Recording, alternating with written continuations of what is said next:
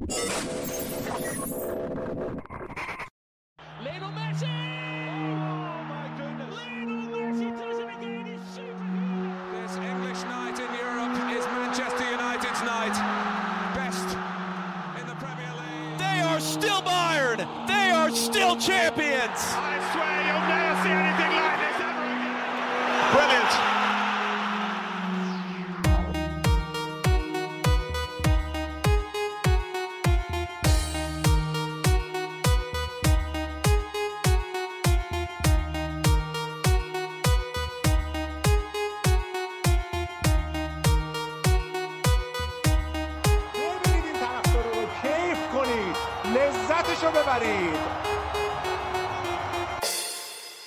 سلام خوش اومدید به اپیزود 31 از پادکست فوتبالی تخصصی پاننکا. دوباره دور هم جمع شدیم بچه های پاننکایی که یه اپیزود پروپیمون دیگه داشته باشیم. جدا و فارغ از اینکه انگلیس این هفته Boxing Day داشتش و Boxing Week داشتش ما به همه فوتبال اروپا می‌پردازیم. از ایتالیا تا اسپانیا و البته آلمان و فرانسه و شاید هلند. من محمد حکیمی هستم. حدودا ساعت دوازده و نیم شب جمعه 13 دی.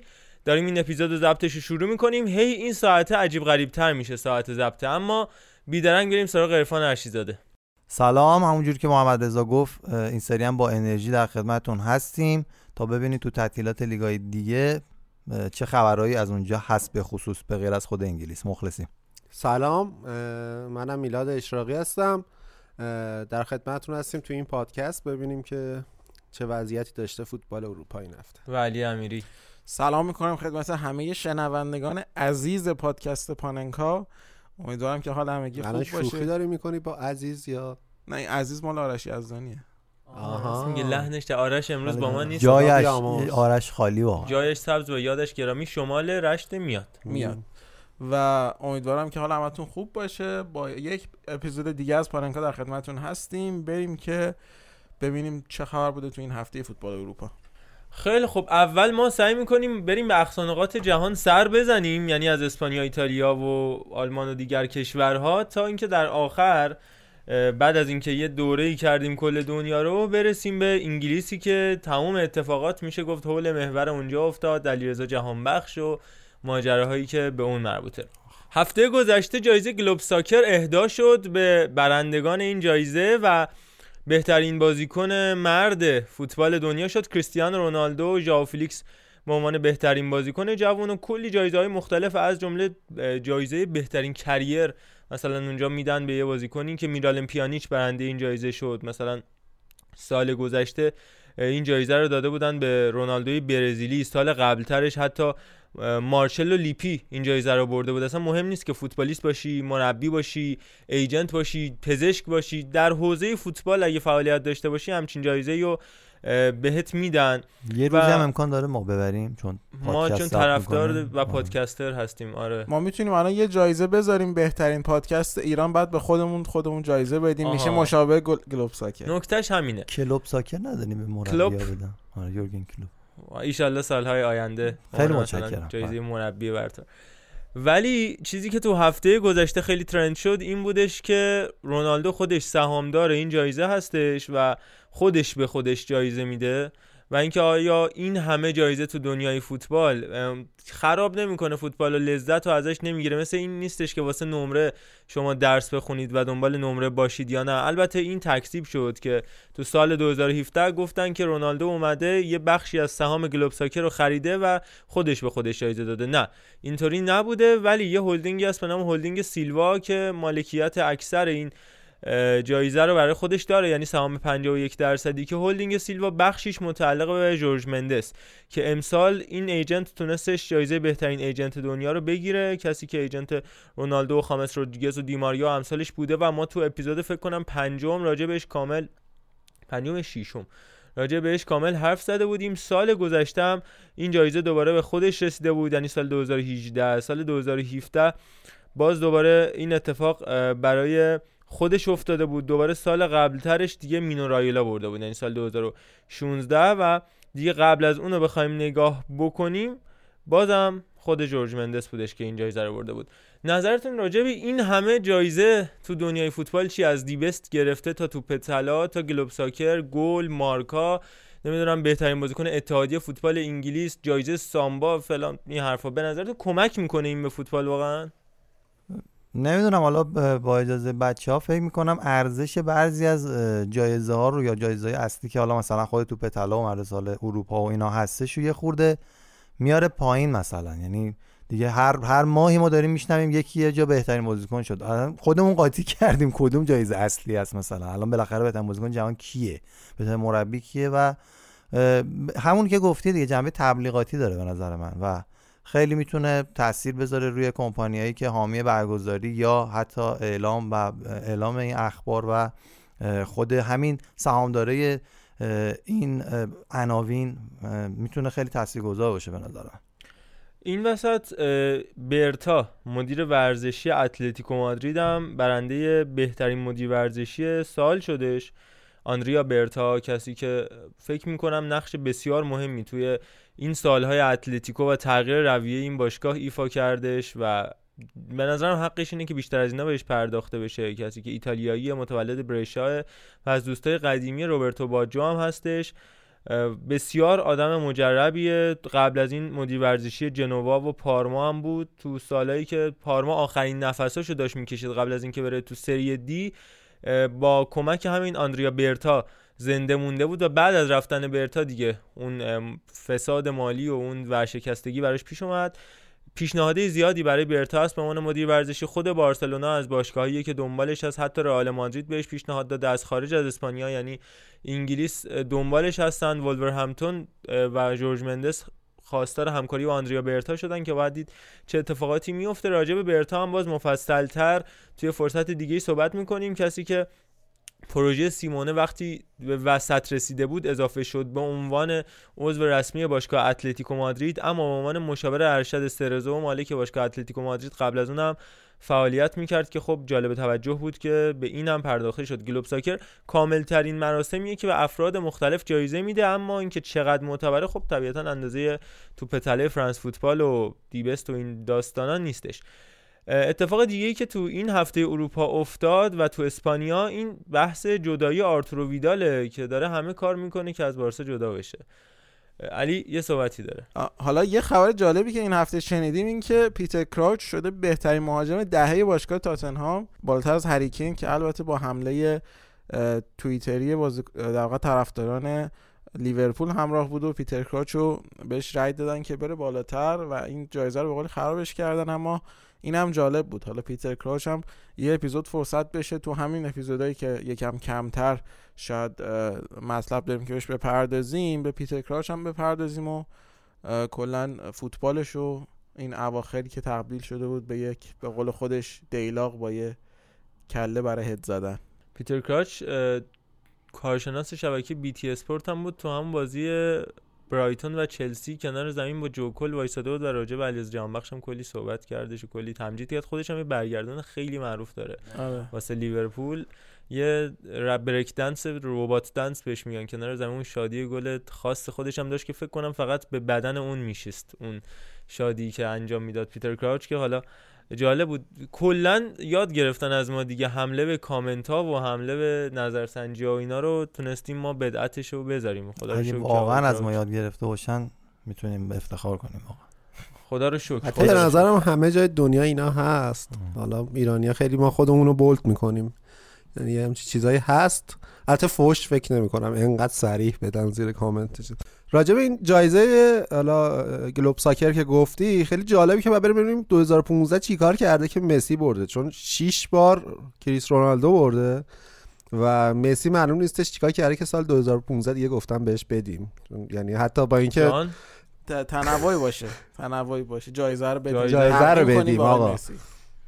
حالا اگه شما تو این شرکت های و این چیزا کار بکنید هر روز بهتون زنگ می‌زنن میگن که جایزه برگزیده فلان چیز قرار برگزار بشه. شما اگر بیاید شرکت کنید ما به شما یه دونه لو هم به شما میدیم.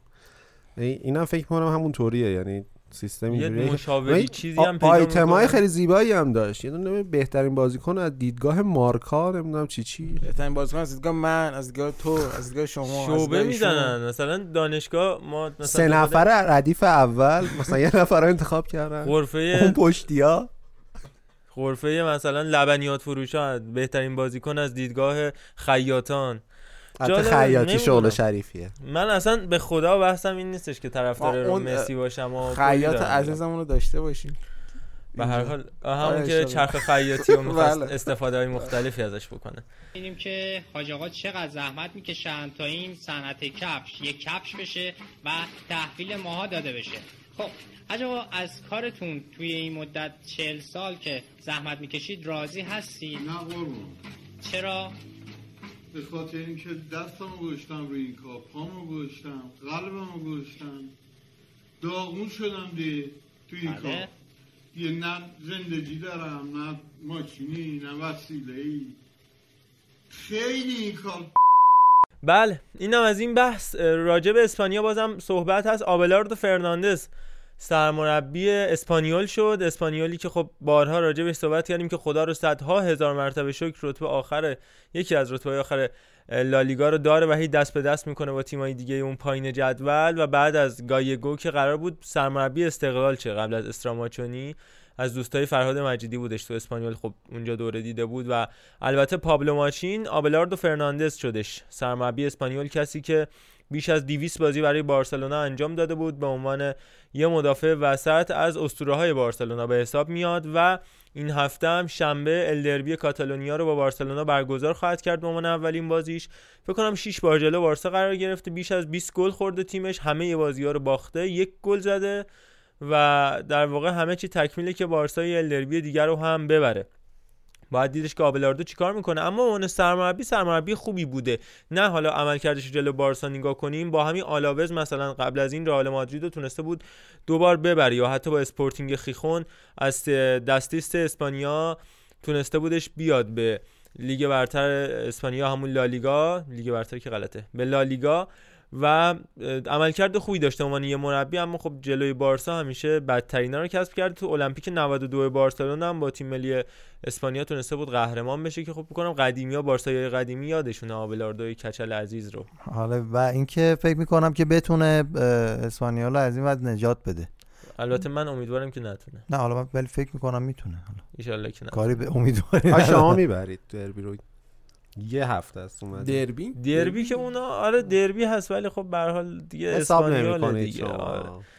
بعد این اتفاق دیگه هم که تو این هفته اسپانیا افتاد ماجرای ویداله که داره به هر در و دیواری می‌زنه که از بارسلونا جدا بشه من تعجب می‌کنم کم هم بهش بازی نمی‌رسه تو بارسا و تقریبا 32 سه سالش هم داره میشه. 31 و تمام کرد 32 سالشه و دیگه بیشتر از این توقع توی بارسا فکر نمی‌کنم منطقی باشه. شما نظرتون در مورد ویدال چیه؟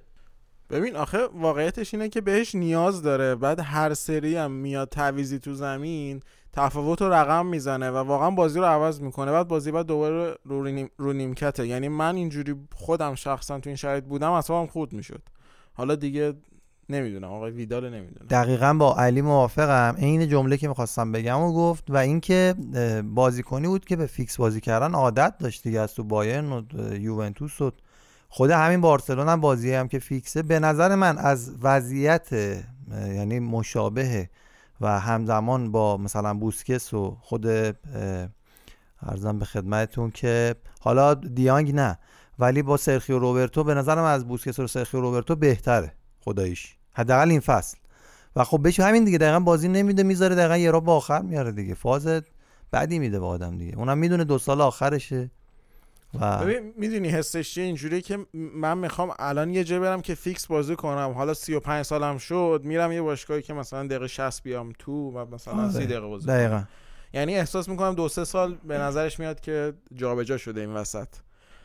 شکایتی هم انجام داد از بارسلونا. شیرا مدیر برنامه هاش رفتش این شکایت رو به کمیته انضباطی لالیگا ارائه کردش که آقا دو چهار دهم میلیون یورو دستمزد در واقع پاداش من رو شما پرداخت نکردید و من تا حالا ندیدم یک بازیکن از تیمی که تو ایران نه کمیته تعیین وضعیت نمی‌دونم لیگ ایران که مشتبه جباری همزمان بازی می‌کنه چه کاری نداریم. ولی تو اروپا ندیده بودم که یه بازیکن همزمان تو یه تیمی بازی بکنه و ازش هم شکایت بکنه. ادعاش هم اینه که اگر من چهل تا بازی برای بارسلونا انجام بدم باید این پول به هم تعلق داده بشه و بارسلونا هم ادعای دعوی کرده که آقا این باید بیشتر از 45 دقیقه تو این بازی ها به میدون می‌رفتی. 40 الا 60 بازی بیشتر از 45 دقیقه بازی می‌کردی که خب این عدد انجام نشده و خیلی از بازی ها به صورت تعویزی به زمین اومده. ویدال به خاطر همین بارسلونا میگه که این 40 میلیون ببخشید این 2.14 میلیون به تو تعلق نمی‌گیره. حالا این بازی عجیب غریب رو نمی‌دونم کی می‌خوان تموم کنن. نیکولو شیرا خبرنگار گتستا دلو اسپورت هم از توافق کامل اینتر با ویدال خبر داد. تا سال 2022 با دستمزد 4.5 میلیون یورو پاداشش تا ماه جوان به 6 میلیون یورو هم می‌تونه برسه و فیلیسوویچ مدیر برنامه های ویدال هم در حال مذاکره با بارسا که خواستار 20 میلیون یورو شده بارسا و در حالیه که پیشنهاد اینتر حدودا 12 میلیون یورو و البته به صورت قرضی با بند خرید توی انتهای فصل و این قضیه شکایت هم به این برمیگرده که ویدال تو قراردادش بوده که اگر 60 بازی برای بارسا بکنه می‌تونه که این 2.14 میلیون یورو رو از بارسا بخواد. اما شکایت بارسا در برابر شکایت ویدال جواب بارسا در برابر شکایت ویدال این بوده که این 60 بازی باید هر کدوم بالای 40 دقیقه توش به میدون بری که خب خیلی از بازی ها ویدال تعویضی اومده حدود دقیقه 60 اومده دقیقه 40 خورده ای به بعد اومده و این 40 دقیقه رو تو زمین نبوده. تازه اون سر اون وقت اضافه هاشم با هم دعوا دارن. میگن ما 40 دقیقه تو وقت قانونی گفتیم نه به علاوه 5 دقیقه وقت اضافه که این خیلی چیزا رو عوض می‌کنه. این کشمکشه به نظرم تش به این میانجامه که آلنیا که رفت ویدالم. همینجا میره و ما میمونیم و آقای بوسکتس و آقای دیونگ و در نهایت آرتور هم که سوزاک گرفته و اریک آبیدال عزیز. بله. و, و نکته حالا همین من یه سوالی دارم نمی‌دونم. الان اینکه دست خودش هم بیشتر بست یعنی والورده. حالا شما فکر کن مثلا دیانگ خدای نکرده مصدوم شه. اصلا تمام اون وسط.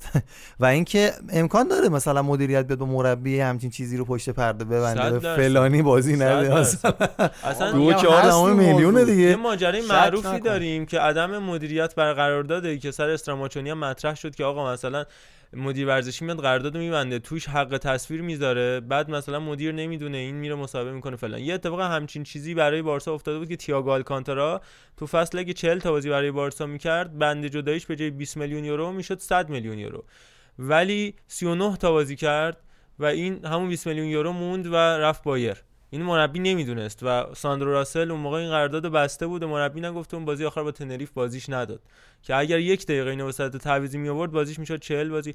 ولی حالا چیزی که بحثه اینه که بارتومئو با آقای والورده خیلی هماهنگه و من اینو احتمال بسیار زیاد میدم که این اتفاق افتاده باشه. ضمن اینکه بارسا دنبال دنی اولمو هم هستش دیگه. بازیکن تیم زیر 21 ساله های اسپانیا و محصول لاماسیا که الان تو دینامو زاگرب بازی می‌کنه. یه گل فوق العاده قشنگم به منچستر سیتی زدش تو چمپیونز لیگ. آره بارسایی که همینجوری استعدادهای لاماسیا رو میفروشه و پخش و پلا می‌کنه بعد دوباره میره دنبالشون. به هزینه های گذاف اینا رو می‌خره برعکس رئال مادرید که میاد هر کدوم 20 میلیون میفروشه و سود خوبی کسب می‌کنه. یکی از در موردش صحبت کردیم. اینا فکر می‌کنم جزء اپیزود اولمون بوده. یکی از بهترین آکادمی های حال حاضر رو داره رئال مادرید برخلاف چیزی که فکر چیزی که قدیما بود یا چیزی که فکر می‌کنیم. قشنگ جابجا شده با لاماسیا بارسلون و سوء مدیریت دیگه. و اینکه این نیم فصل رو داری این کار رو انجام میدی من نمی‌دونم. به درد این همین همین فصل بارسا می‌خوره اومدن اولمو یا نه اصلا؟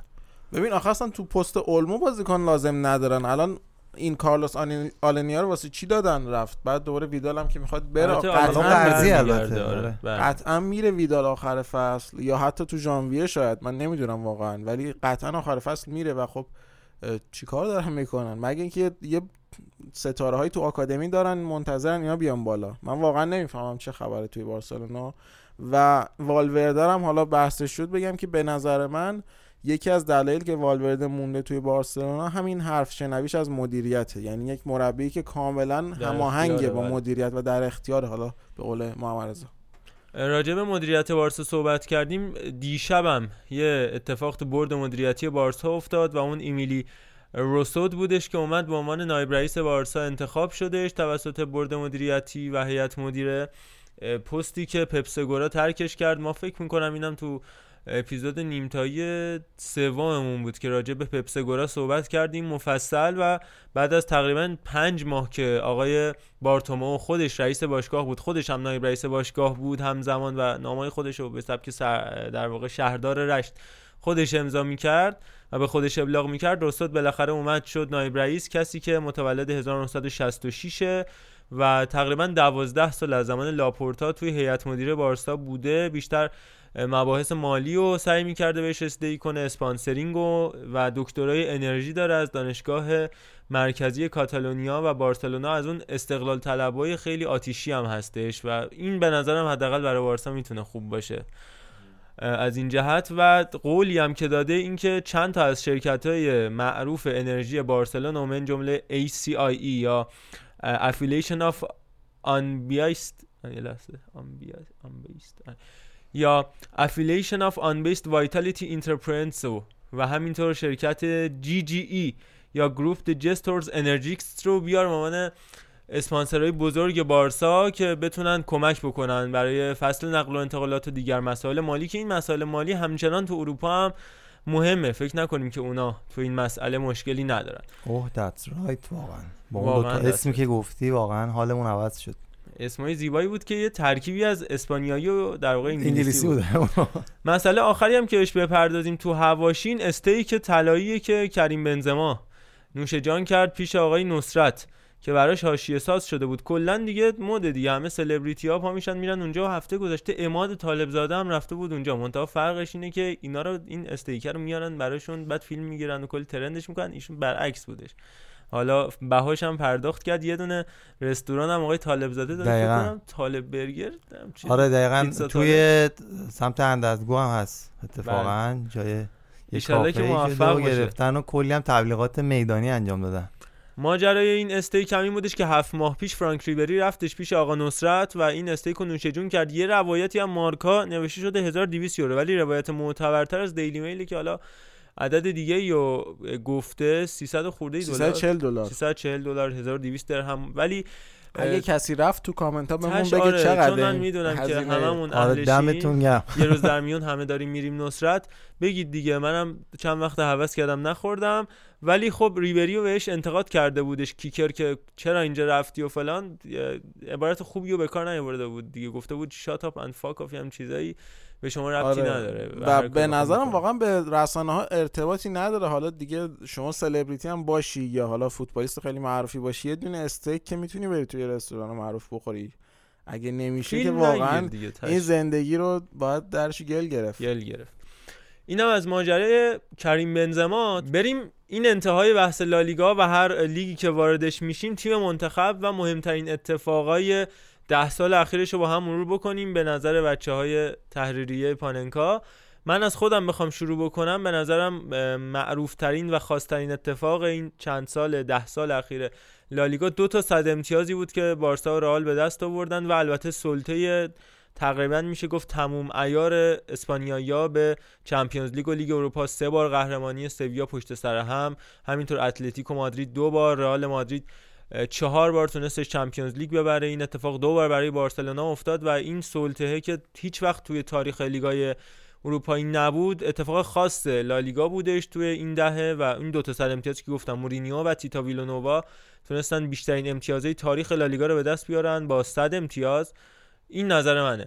حالا میلاد تو نظرت چیه راجع به مهمترین اتفاق ده سال اخیر لالیگا؟ من خودم که نگاه می‌کنم به این قضیه اون علامت پنج تا انگشت آقای پیکه یادم میاد که احساس می‌کنم خیلی حالا بازی مهمی بود اون بازی و پنج هیچ خیلی نتیجه عجیبی بود و فکر می‌کنم اصلا اون یه حالا نقطه عطفی بود توی داستان.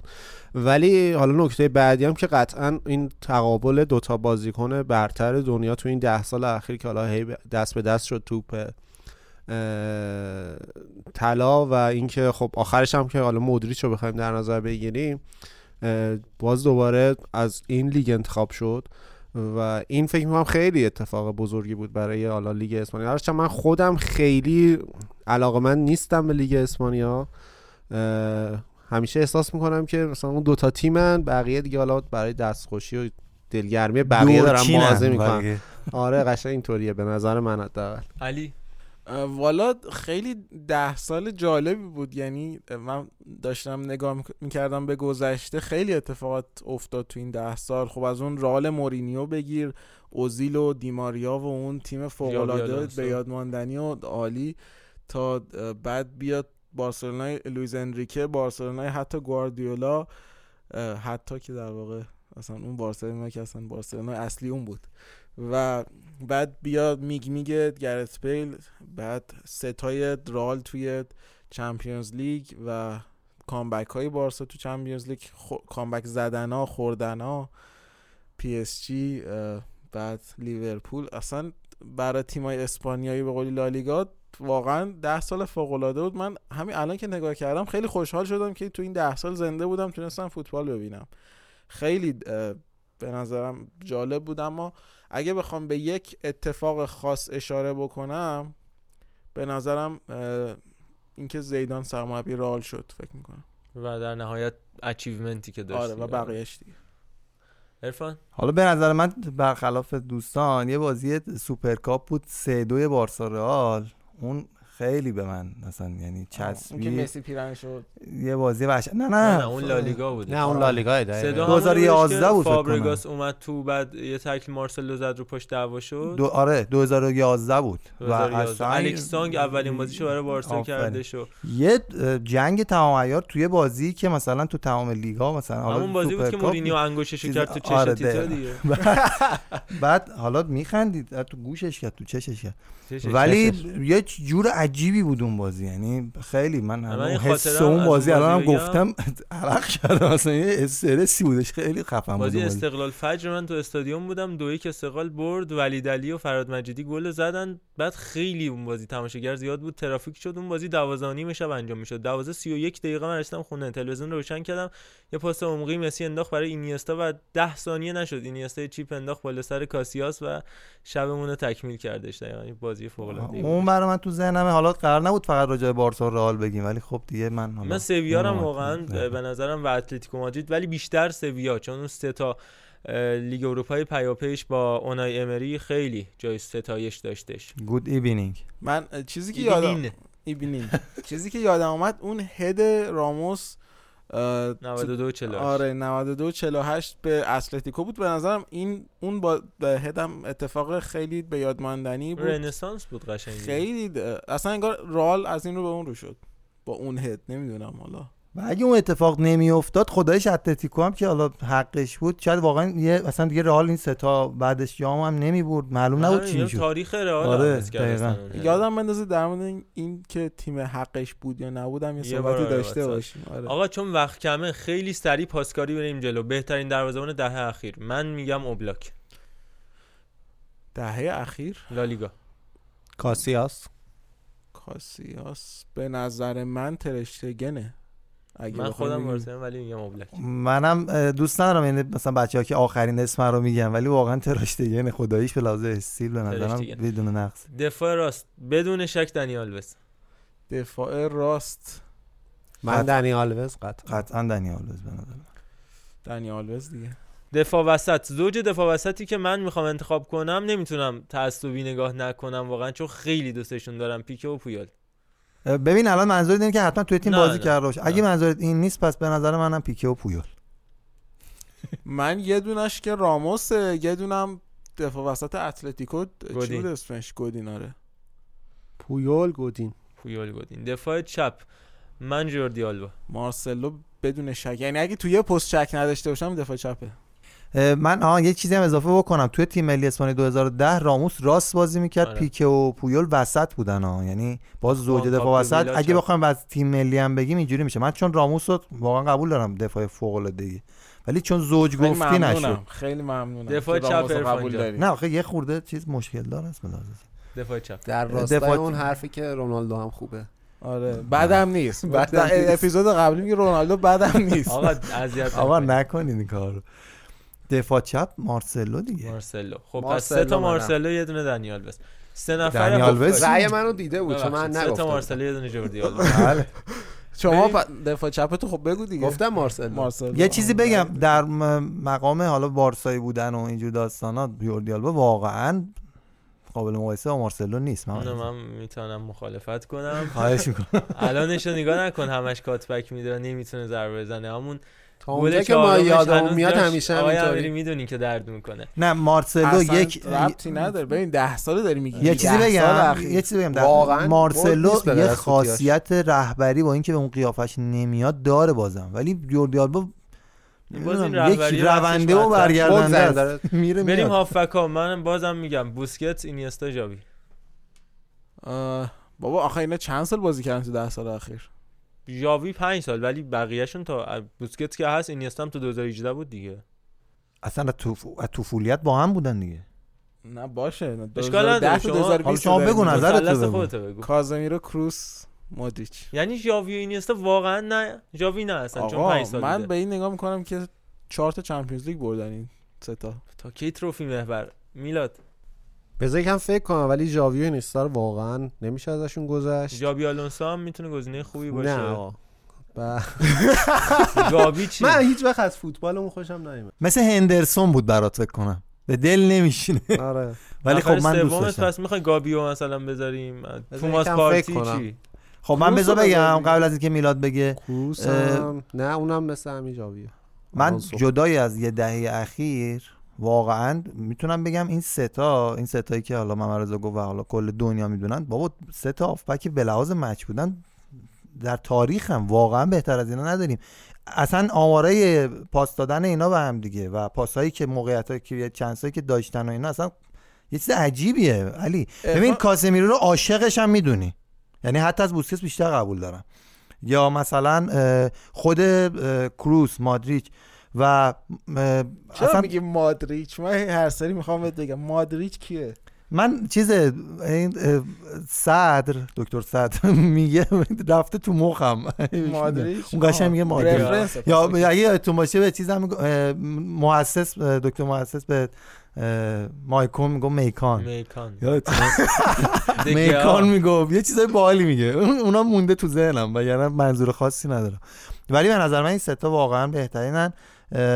باید حتما یه آفک دفاعی داشته باشی. اینیستا بوسکس نه نه هر جور دلت نه آره الان خب- مودریچ رو اضافه می‌کنم. الان چرا جالب بود که مثلا یا بارسا یا آره هم رئال. یه یه دست با اکثرا حالا آره. خب میگم خب از نظر من که لیگ اسپانیا همین نه خب این. واقعی نیست. من واقعا می‌خواستم جای بوسکس ژاوی رو کاسمیرو رو. بذارم بگم کاسمیرو جاوی اینیستا. ولی باز اون در نمیاد واقعیت نیست نه آقا مثلا من الان میگم که مثلا خط هافبک کامیابینیا و آلی شاه و احمد نوراللهی اصلا بهترین در تمام دنیا خیلی هم با هم سینکن فلان و اینا وقتی مثلا جام نبردن خب به چه درد می‌خوره جام نبردن جام نه، جام نه، نه. جهانی رو خاطر این همین نه نه منظورش رو جام. نبردنه حالا اینکه. نه این یعنی سه نفر جام- نبردن نه دارم مثال می‌زنم بهترین. دنیا هم این با قهرمانی جام. بردن خودم پرسپولیسی هم اما میگم که شما میگید که ژاوی اینیستا بوسکتس بهتر از سه تای رئال. خب اینا چهار تا Champions League بردن. 11 تا لیگ اخیر تو عمرشون هشت چهار تا تاشو بردن. Champions League بردن؟ بردن. بردن آره. جام جهانی برادر. جام جهانی. دو تا Champions League جام جهانی. آقا بگذاریم سه تا تو بگو.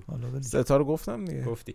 بریم خط حمله. مسی رونالدو سوارز من ام اس واسه من. واقعا فوق العاده بودم. MSN فکر می‌کنم انتخاب خیلی یا بهترین مثلث حمله تاریخ بدون فوتباله. شک یعنی از رونالدو یعنی. میگذری ببین MSN یه چیز. عجیب غریب بود یعنی من از بارسا آه الان. arrange می‌کنی بفرستی تو زمین بازی کنن آره من از بله. بارسا به شدت متنفرم اما MSN یه چیز خاصی بود آره بالای اصلا 300 گل من نیمار مسی رونالدو و عرفان من اگه بخوام واقعا عشقمو بگم همون سه تا میشن MSN میشه ولی اگه یه ده رو بگیم رونالدو جای نیمار با تقدیر از سانتی کازورلا و مارکوس سنا به نظرم یه مربی انتخاب کنیم. برای من قطعا پپ گواردیولا. برای منم قطعا پپ گواردیولا. بعد از استاد امری و استاد والورده. من مورینیو. مورینیو قطعا. ممنونم از حالا بحث داریم سر این مورینیو ها اگه و تیتو خواستید. ویلانووای عزیز. یادم. لوئیس رفت. انریکه ولی به الان نمی‌تونه ببین به نظر من لوئیس انریکه من بالاتر می‌ذارم از حالا تو. قبلا صحبت کردی گفتی مورینیو معمار جدید رئال و فلان معمار. رئال جدید. آره حالا هر اه، ولی از نظر من آنجلوتیه. نه. اون شخصیت رو برگردون. یعنی واقعا رئال تیم عادی شده بود اومد قهرمان چمپیونز لیگش کرد. مرسی بریم سراغ بقیه لیگا.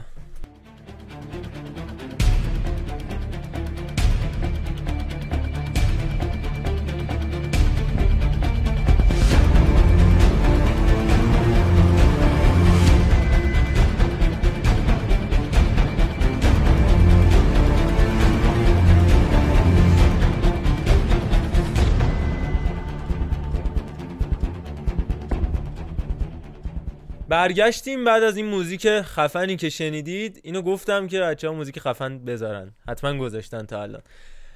بریم ببینیم ایتالیا چه اتفاقاتی افتاد. فکر نکنید بازم میگم پاننکا غافل میشه از بقیه جاهای دنیا وقتی که فوتبال توش برگزار نمیشه. بریم سراغ پارما. تیمی که خیلی وقت قولش رو داده بودیم به شنوندگان که راجبش حرف بزنیم. پارما تیمی که رتبه هفتم داره با 17 برد. ببخشید. با 17 بازی 7 برد 4 مساوی 6 باخت. اما به این آمارش نگاه نکنید. تیم فوق العاده روبرتو دیاورسا اگر خط به خط بریم جلو و راجع به سبک بازیشون حرف بزنیم من حالا خودم میگم بقیه بچه هم وارد بحث میشن. خب توی دروازه لویجی سپر رو دارن دروازه‌بانی که ساله گذشته نشون داده که چقدر گلر خوبیه متعلق به باشگاه ناپولی به صورت قرضی. داره توی پارما بازی می‌کنه و یکی از بهترین دروازه‌بانای فصل اخیر اروپا بوده.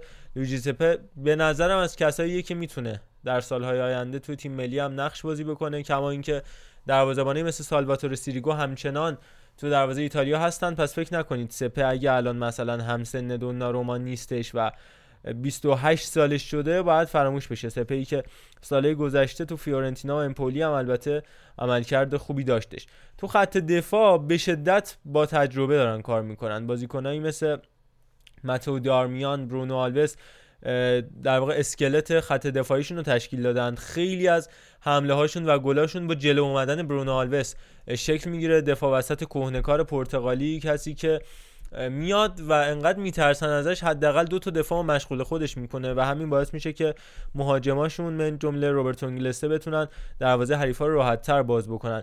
و کاشته هایی هم که البته می‌زنه خیلی از گلاشون روی rebound کاشته های برونو آلوس به دست اومده. روبرتو کارلوسی میره شوت می‌زنه و حالا یا به کسی می‌خوره اونجا میافته یا گلر ناقص دفع می‌کنه. خیلی از حمله هاشون بر اساس همین شکل می‌گیره. کلا تیم خیلی سنتی هستن و یه مقدار ایتالیایی قدیمی طور بازی می‌کنن تیم دفاعی هم هستن. سیمونی یاکوپونی از دیگر بازیکناشونه که بازیکن فوق العاده با تجربه اونم 32 سالشه و ساله قبل توی امپولی و سری بی از بهترین بازیکنها بودش که امسال با پارما خیلی خوب شکل گرفته. دفاع سه نفره رو تشکیل میدن معمولا.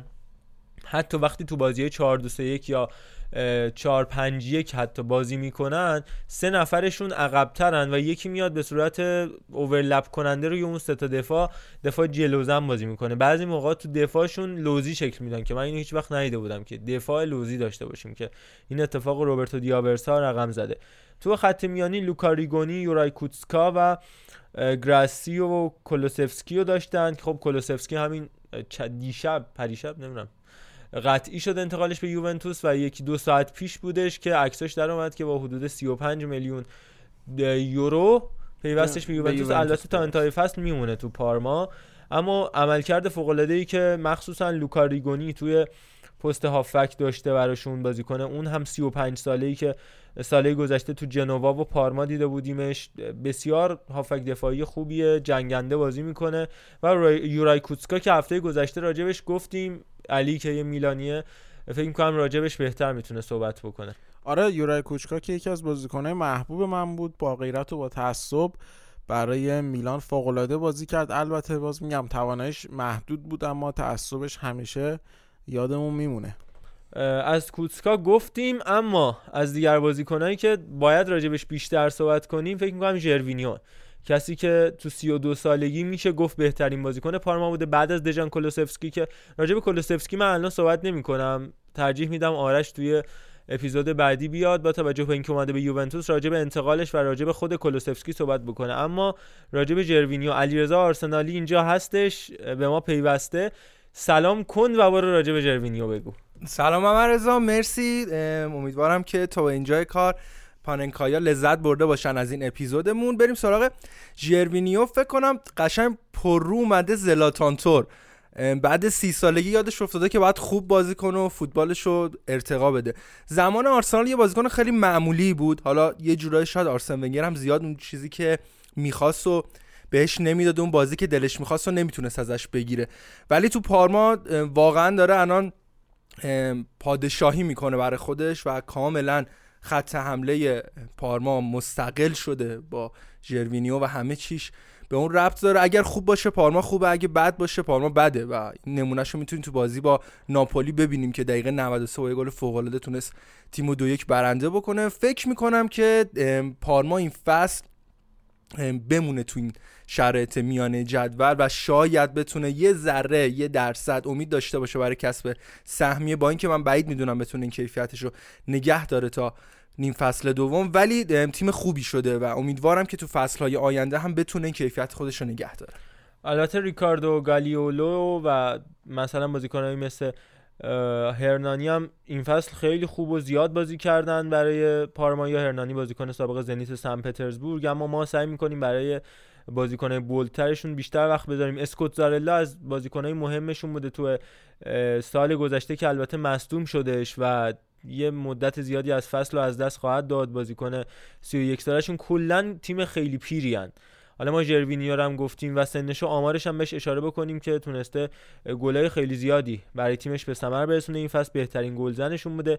ژروینیو و 6 تا گل خیلی مهم و برای تیمش به ثمر رسونده. تو خط حملهشون از دیگر بازیکنایی که زیادم بازی کرده ماتیو اسپروچاتی هستش وینگر راستشون که از لاتسیو به صورت قرضی البته و با بند خرید اجباری پیوسته به تیم پارما و در نهایت آندریاس کورنلیوس بازیکنی که خیلی به نظرم راجع بهش کم صحبت شده. سالهای گذشته تو آتالانتا از اون بازیکنایی بودش که بسیار تلاش می‌کرد برای فضا سازی امسال هم این کارو داره انجام میده. روبرت انگلسه تو سایه اون میاد. بهترین موقعیت گیرش میاد و بازیکنی بودش که سالهای گذشته ذخیره میومد تو برای آتالانتا. تیم ملی دانمارک قطعا با حضور کورنلیوس نمایش خوبی خواهد داشت تو یورو 2020 و کورنلیوس رو دنبال بکنید دیگه. 11 بازی انجام داده 5 تا گل برای پارمایا زده که بهترین آمار رو داره لحاظ تعداد بازی و گل نسبت گل به بازیش.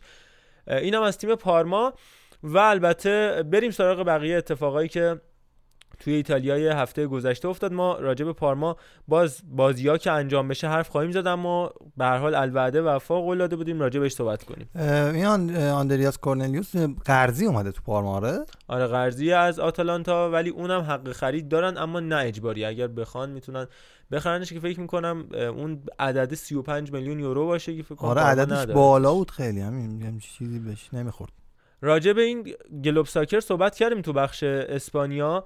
حالا این اتفاق که افتاد رونالدو هم حاشیه های کمی رقم نزد تو هفته گذشته. از اون دستبند و ساعت طلا و جواهراتش گرفته که نزدیک 100 هزار پوند قیمتش بود رو هم دستبند و انگشتر ساعتش تا دو تا مصاحبه ای که انجام داد. از اون مصاحبه های رونالدویی بودش دیگه. یکیش که برگشت گفتش که من باهوشم هیچ نقطه ضعفی ندارم. تو فینال یورو 2016 من به مربی تیم کمک کردم. اگه من نبودم خیلی اتفاق ممکن بود متفاوت باشه که. همچنان هم بحثه که آیا این روی کرد دو بازیکن کمک می‌کنی یا نه. آقا دقیقا عکس همین رو تو مصاحبه با پیرس مورگان برعکسش رو گفت. گفتش که آقا من هر کسی نقصی داره من دوست دارم بهترین باشم اما نمی‌تونم بگم همیشه بهترینم. عین یعنی اینجا به وضوح گفته من هیچ نقطه ضعفی ندارم و یک حرفه‌ای هستم از هر نظر که آقا خدا هم دیگه اینو در مورد خودش نمیگه. به نظرم رویه میده به خودش یه چمایی دوباره میاد بالا مثلا حس کنن که داره افت کنه دوباره مصاحبه خودش می‌کنه دوباره جمله آخرش هم راجع به یورو 2016 خیلی جالب بود. گفت من خندیدم گریه کردم مربیگری کردم در آخرش مست کردم. خدا حفظ زیباست. واقعا زیباست. یه مصاحبه دیگه هم باز رونالدو تو این هفته کردش. این مصاحبه که گفتم با دییزدن هلند و ایتالیا انجام شده بود. یه مصاحبه دیگه هم کریس رونالدو انجام دادش گفتش از اونجایی که همیشه آماده روبرو شدن با چالش ها هستم هرگز فصل بعدی در دوران حرفه‌ای خود نداشتم و می‌خوام بازیگری در سینما رو امتحان کنم. اگر قرار باشه یه نقش تو تاریخ سینما به رونالدو بدید به نظرتون اون نقش چی می‌تونه باشه؟ بعد البته به نظرم جای فکر زیاد داره. نه من اصلا نقشی بهش نمیدم. مثل سیامک اشعریون عجله دوربینم رد نشه؟ نه. شرخر. نه نه نه. نه. ارفان تو چی؟ اصلا به این موضوع من خبرش خوندم ولی اصلا نتونستم دقیقا یه چیزی بیارم تو ذهن خودم. من فقط می‌خوام یه خبری رو بگم که یه مدل مشهور بله. روز هم یه داستانی رو با رونالدو گفته, گفته که آقا این به من پیام می‌داد من هیچ وقت جوابشو ندادم. و قشنگ برای معروف شدن خودش گفته یعنی آره. اصلا بعدش چه لزومی گفتم داره بزرگوار اسکرین شاتشو بده گفتش که پاک کردم پاک کردم یا تو لپتاپ دوستمه آره. مورد آخه مشاهده شده لپتاپ. دوستم. وای محمد رضا اشاره نکرده. مورد خود ایرانی بازی ها. چی آخه؟ آخه مگه میشه با رونالدو به منم پیام بده من جوابشو میدم با کله. مگه میشه آخه؟ کسی کریس رونالدو بهش پیام بده. حالا اگه جزئیات این پیام اصلا برای چی باید بره یهو پیام این شکلی بده؟ نوشته بود پیام داده سلام خوبی. خب نه بیدار بیداری مثلا. به سبک بچه دانشگاه آزاد داشته مخ می‌زده کریس رونالدو. نه اصلا چی کار داره می‌کنه؟ نه اوکی اصلا رونالدو پیام میده سلام خوبی بعد میگه من چیکار که جواب ندادم آره. ایگنورش کردم و به دوستامم اینجوری پیام داده بود اصلا احمقانه است. نه جواب جواب داده داد. که سلام شما ولی این کار این بزرگوار جواب داده که الان ما داریم به حال تو پاننکا راجع بهش حرف می‌زنیم به نظرم به هدفش رسیده اسمش هم بگم اگر بچه ها خواستن برن page ش رو ببینن برن ببینن ویکتوریا اودوینت اودوینت کوا ویکتوریا اودوینت کوا چیزش هم بگو spell ش هم بگو. O D V I N T K O V A اودوینت کوا یه فقط یه نکته هم اضافه کنم. در این حال گفته مشهورترین دوست من لوئیس همیلتون هست آره، که قهرمان. فرمول one هستش ایشون. و گفته که؟ مناسبت ها رو با هم دیگه تبریک میگیم. آقای هین علی هم داره direct. رفت؟ direct ش همین الان آره. آره. می‌خواد که سلام خوبی. میگه و اینکه مناسبت ها رو با هم تبریک میگیم. تو ذهنتون فقط تصویر سازی کنید. مناسبت ها رو تبریک گفتن رو من برام جالبه. البته با نیمار هم در تماس هستم چون او دوست لوئیس همیلتون است. خیلی باحاله. دیکتش اشتباه. O D I N T C O V A. اودینت کووا اودینت کوا بله. از این بزرگوار که بگذریم اه، راجع به موضوع بعدی که ما صحبت کنیم مصاحبه مینو رایولاه که اومد یه مصاحبه مفصلی رو انجام داد. حالا راجع به انتقال زلاتان هم حرف زد. گفتش که زلاتان باید تو میلان از فوتبال خدافزی می‌کرد و هواداران روسونری باید از من معذرت بخوان. چرا که تو این سالا راجع به من خیلی بد قضاوت کردن. باید بگن مینو باید بگن مینو. حق با تو بود. می‌خواستیم دوناروما رو از میلان جدا کنیم. چرا که اونا در واقع انتظارات ما رو برآورده نکردن و ما هم به مدیریت میلان اعتماد نداشتیم اما فقط و فقط به خاطر هواداری میلان بودش که من اونو نگه داشتم و اگر که فرزند خودم بود دوناروما هیچ وقت راضی نمی‌شدم که یه روزم تو میلان بمونه. حالا راجع به زلاتان هم گفته میلانیا باید ازم تشکر کنن. علی ازش تشکر می‌کنی؟ زلاتان؟ نه از زلاتان نه رایولا رایلا گفته که میانی آها. طرفدار میلان یعنی تو و میلاد باید ازش تشکر کنید اینجا. ببین در مورد رایولا من حالا تشکر رو نمی‌دونم اما به نظرم رایولا یه ایجنت خیلی موثره برای میلان. و الان ایجنت رو اگه اشتباه نکنم رومانیولی دوناروما و بوناونتورا هستش که آلردی توی میلان دارن بازی می‌کنن. به همراه سوسو زلاتان هم همینطور. یعنی 5 تا موکل داره داخل میلان. به نظر من حالا تشکر رو باز میگم. یه مقدار مغرورانه گفته اما به نظرم خیلی موثره. تو میلان و باید هواشو داشته باشن. و همین مناسبتی که زلاتان برگشت به میلان چند تا از این بازگشت رو به نظرم جا داره. با همدیگه مرور بکنیم از معروف تریناشون بریم بازگشت تیری آنری و آرسنال و اون گل معروفش. علیرضا اینجا هست به نظرم خودش بگه که چه حسی داشت وقتی تیری آنری برگشت و گل زد؟ ببین حالا اتفاقا داریم به یه بازی نوستالژیک نزدیک میشیم. آرسنال لیدز دوباره با هم بازی دارن. یه گل فوق العاده بود تو ورزشگاه امارات که تیریانی اومد تو زمین. یه گلی رو زد که شاید اگر برگردم عقب بتونم یه انتخاب داشته باشم برای اینکه یه قسمت از زندگیمو تغییر بدم ترجیح میدم اون لحظه تو استادیوم باشم اون گل نزدیک ببینم.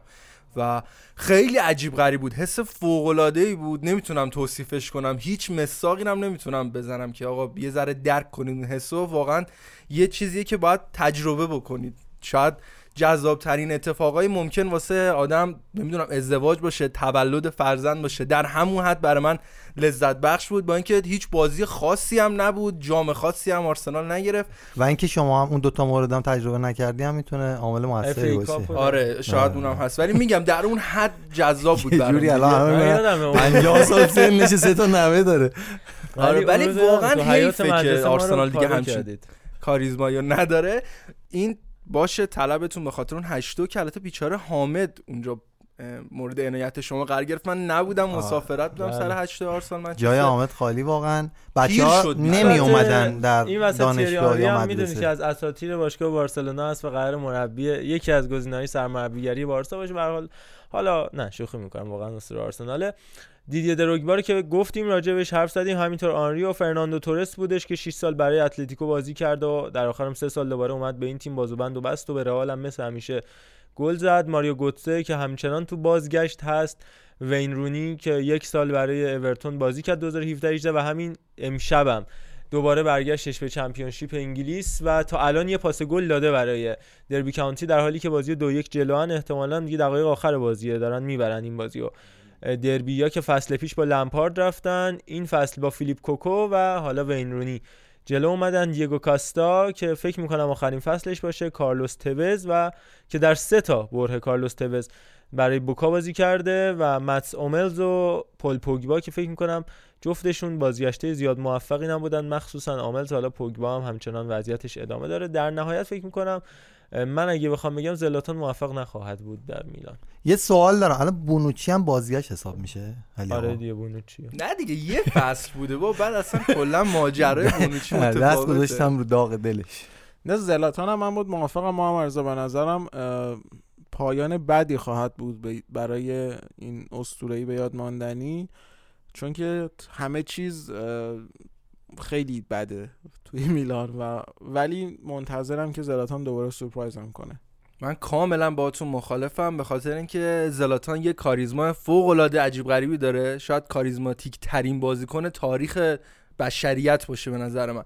و سوای کیفیت فنی که داره الان اصلا کلا میلان متحول شده. الان خودت علی به عنوان هوادار میلان چقدر هوادارا خوشحالن؟ هنوز هیچ اتفاقی نیفتاده ولی دوست دارن. حس خوبی دارن به خاطر اینکه زلاتان برگشته.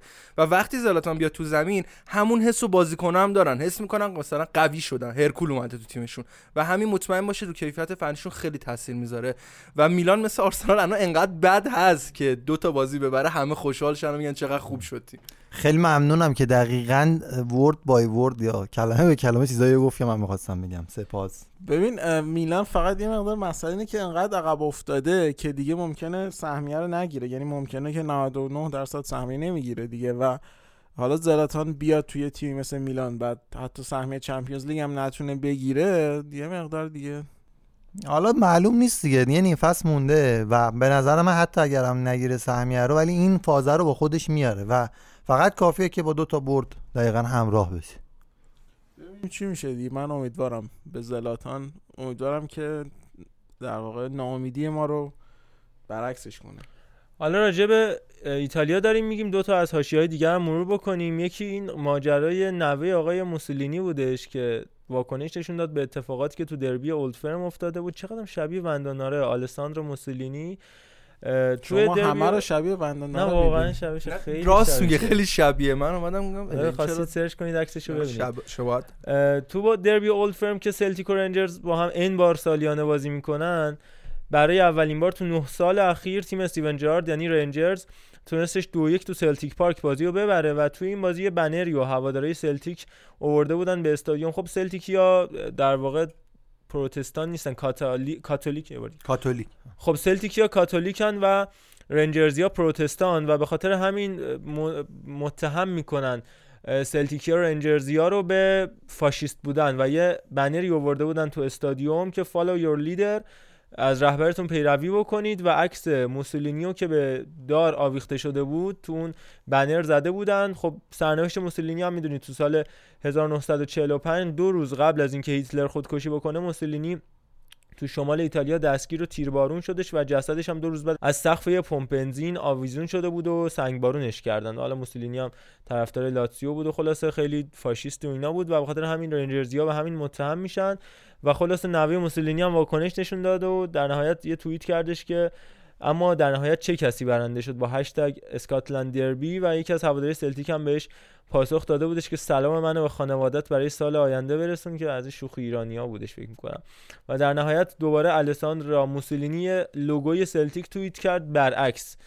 و گفته نتیجه بازی رو می‌بینید و در نهایت نتیجه بازی هم به صورت برعکس گذشته که این جنگ عجیب غریب بودش که هفته گذشته تو ایتالیا اتفاق افتاد. این ماجرای گلدن بوی هم جالب سال 2010 ماریو بالوتلی به عنوان گلدن بوی اروپا انتخاب شد چیزی که ماتیاس دلیخت بهش رسیدش و جالبه که همشون تو ایتالیا توی این دو تا پایان و انتهای دهه اخیر اتفاق افتاده و توی اون سال که ماریو بالاتلی انتخاب شد چه بازیکنایی نامزد بودن و در نهایت چی شدن؟ جوئل ماتیپ بودش از نامزدا که فکر می‌کنم یکی از بهتریناشون بوده سرنوشتش. و البته ادنازار که خب در نهایت ادنازار چی شد و بالاتلی چی شد؟ روملو لوکاکو، گایل کاکوتا، میرالم پیانیچ، خامس رودریگز و فیلیپ کوتینیو ماریو گوتزه و در نهایت فدریکو ماچدا یا ماکدا. کسایی بودن که توی این لیست بودن که هر کدوم سرنوشت متفاوتی داشتن فکر کنم بدترینشون ماکدا باشه که الان توی فکر کنم پاناتینایکوس یونان داره بازی می‌کنه و شاید بهترینشون ادن آزار و فیلیپ کوتینیو در نهایت بشه گفت. از این قضیه هم بگذریم. داوید نیکولا هم اومد جایگزین متا شدش سرمربی که اخراج شدش و اون سیستم دو هفتوش جواب نداد که نیکولا هم برای چندمین باری که داره برمیگرده به پستی که فکر می‌کنم برای خودش کلا ساخته شده این تیم جنوا رو حفظ کنه دوباره بندازنش بیرون تا ببینیم سال بعد چه اتفاقی میفته روم هم قرار فروش بره از اینم نگذاریم که با تایید منابع خیلی آگاه دن فریدکین با جیمز پالوتا بر سر خرید باشگاه روم به توافق رسیده و مراحل فروش باشگاه آیستروم با این گروه آمریکایی که ما قبلا راجع صحبت کرده بودیم داره نهایی میشه. تو ژانویه 2020 که الان وارد شدیم قرارداد قرار امضا بشه. 780 میلیون یورو حدودا. برآورد شده که 200 میلیون این بدهیه. یعنی حدودا 500 خورده میلیون یورو قیمت این باشگاه خواهد بود و ثروت فریدکینو که راجبش قبلا صحبت کردیم 4.3 میلیارد دلار 504 مین نفر ثروتمند جهانه. ولی هنوز این قضیه قطعی نشده. علی فکر می‌کنی که این انتقالا به آمریکایی‌ها که تو باشگاه های انگلیسی جواب داده تو باشگاه ایتالیا هم جواب بده؟ ببین به نظر من می‌تونه این اتفاق بیفته. یعنی می‌تونه مثبت باشه و حالا خیلی همه چی بستگی داره به خود اون شخص خود اون گروه سرمایه که می‌خواد بذاره هدفی که داره. یعنی واقعا نمیشه از قبلش گفت که چه جوری قراره باشه. خب قطعا دیدیم یه مالکی مثل کرونکه و آرسنال به اون وضع دوچار, می‌کنه. تیم و یه مالکی مثل گلیزرها یونایتد رو به اون وضع دوچار می‌کنه. یه مالکی هم مثل مالک های لیورپول اسمشون رو حقیقتش یادم نیست. ژیلت بودش فکر کنم تیم اینجوری میاره بالا. البته ژیلت خوبه نبوده الان این گروه. جدیده فرق داره ژیلت. ژیلتون بده آمریکایی بودش. آره. و یه مالک هم مثل مالک های لیورپول تیم اینجوری میاره بالا. به نظرم به شخص واقعا وابسته است. و الانم که بحث برنارد آرنو میلان هستش که خب این آمریکایی نیست اما اینم به نظر میاد مثبت باشه. حالا با توجه به رزومه ای که داره. تا تو ایتالیا هستیم از بنونتو هم بگیم. تیم فیلیپو اینزاگی که رکورد امتیاز تا اینجای فصل سری بی و شکست. 19 بازی 14 برد 4 مساوی و تنها یک باخت. 34 گل زد و 9 گل خورده هم لحاظ تعداد گل خورده هم لحاظ امتیاز. و فوق العاده فوق العاده تیم خوبی نشون داده. اینزاگی که برادرش سیمونه تو لاتسیو داره آتیش بازی می‌کنه خودش که اینزاگی اصلی باشه توی سری بی. هفته گذشته 4 هیچ آسکولیو برد قبلش دو یک کیه‌وو یک هیچ بنونتو دو هیچ لیورنو و پنج هیچ تراپانی. یکی از مهمترین نتیجه هاش بود با توجه به اینکه خیلی از بازیکناش استراحت داده بود. تیم پایینترش پرودنونه هستش و کروتونه که 34 و 31 امتیاز دارن. یعنی اختلاف 12 و 15 امتیازی رو دارن. بازیکن آنچنان مطرحی هم ندارن. معروف ترین بازیکنشون کریستیان ماجو که سالهای گذشته برای ناپولی بازی می‌کرد با شماره 11 و البته روبرتو اینسینیه برادر آقای لورنسو اینسینیه معروف که منم یه لحظه داشتم فکر می‌کنم اسم اصلیه چی آره، بود؟ خودش روبرتو بوده. از بگم خودش آره به ذهنم نرسید اسمش. اینم از این. حالا ما تیم منتخب امسال لیگ ایتالیا یا سری رو با هم مرور بکنیم ببینیم که چه بازیکنایی تو تیم منتخب جای گرفتن بر اساس امتیازهای هوسکورد و در نهایت ترکیبی که برای ده سال اخیر می‌خوام بگیم. لوجی سپه که راجبش حرف زدیم تو پارما دروازه‌بان سال شد. خوان کوادرادو اسمالینگ دیفرای و کولاروف در خط دفاع. این سال که میگم یعنی نیم فصل. کوادرادو اسمالینگ دیفرای و کولاروف در خط دفاعی. رونالدو رو به عنوان هافک چپ گذاشته و دومینیکو براردو رو براردی رو به عنوان هافک راست. آلبرتو و پاپو گومز هافک های وسط چرو ایموبیله و جوزف ایلیچیچ. به عنوان مهاجمین که کمبود بازیکن از اینتر و یوونتوس یکم به چشم عجیبه. و دفاع, دفاع مدافع بودن کوادرادو هم به نظرتون توجیه میشه؟ آخه خب این فصل گذاشتش دیگه آره. بریم حالا کم بود یعنی. بهترین بازیکن ما هم کلوسفسکی شد که رفتش به یوونتوس پیوست. در نهایت تو ایتالیا آخرین موضوعی که با هم دیگه رو بکنیم بحث تیم منتخب دهه هستش. از دروازه‌بان بریم جلو من فکر می‌کنم جیانلوجی بوفون قطعا می‌تونه انتخاب آره باشه. بوفون رو موافقم. آره اولین بار علی با بوفون مساعدت کرد. خدا رو شکر. تو مدافعین دوناروما بهتره. رای میدم به زوج کیلینی و رومانیولی. برای دهه بعد رونالدو دوناروما رو میگم. ممنونم واقعا. انشالله حالا نیست دیگه آقا اصلا واقعا بوفون هیچ گزینه دومی وجود نداره برای رقابت باش. برای آره آخه تو ایتالیا. اصلا کسی اونقدری دروازه‌بانی نکرده بیشتر به در واقع رسم حضور می‌تونیم بگیم بوفون بوده. اسم کسوت. آره دفاع وسط رأی من گفتم کیلینی و رومانیولی به نظر منم موافقم با کیلینی رومانیولی البته, البته با تقدیر از کالید و کولیبالی به نظر با تقدیر از اشکرینیار به نظر من. اشکرینیان آخه کم بوده. هنوز آره. تعداد بازی کم یعنی. مثلا ویرجیل فندایکو خیلی گذاشته اون تیم منتخب دهه. آخه چند سال مگه؟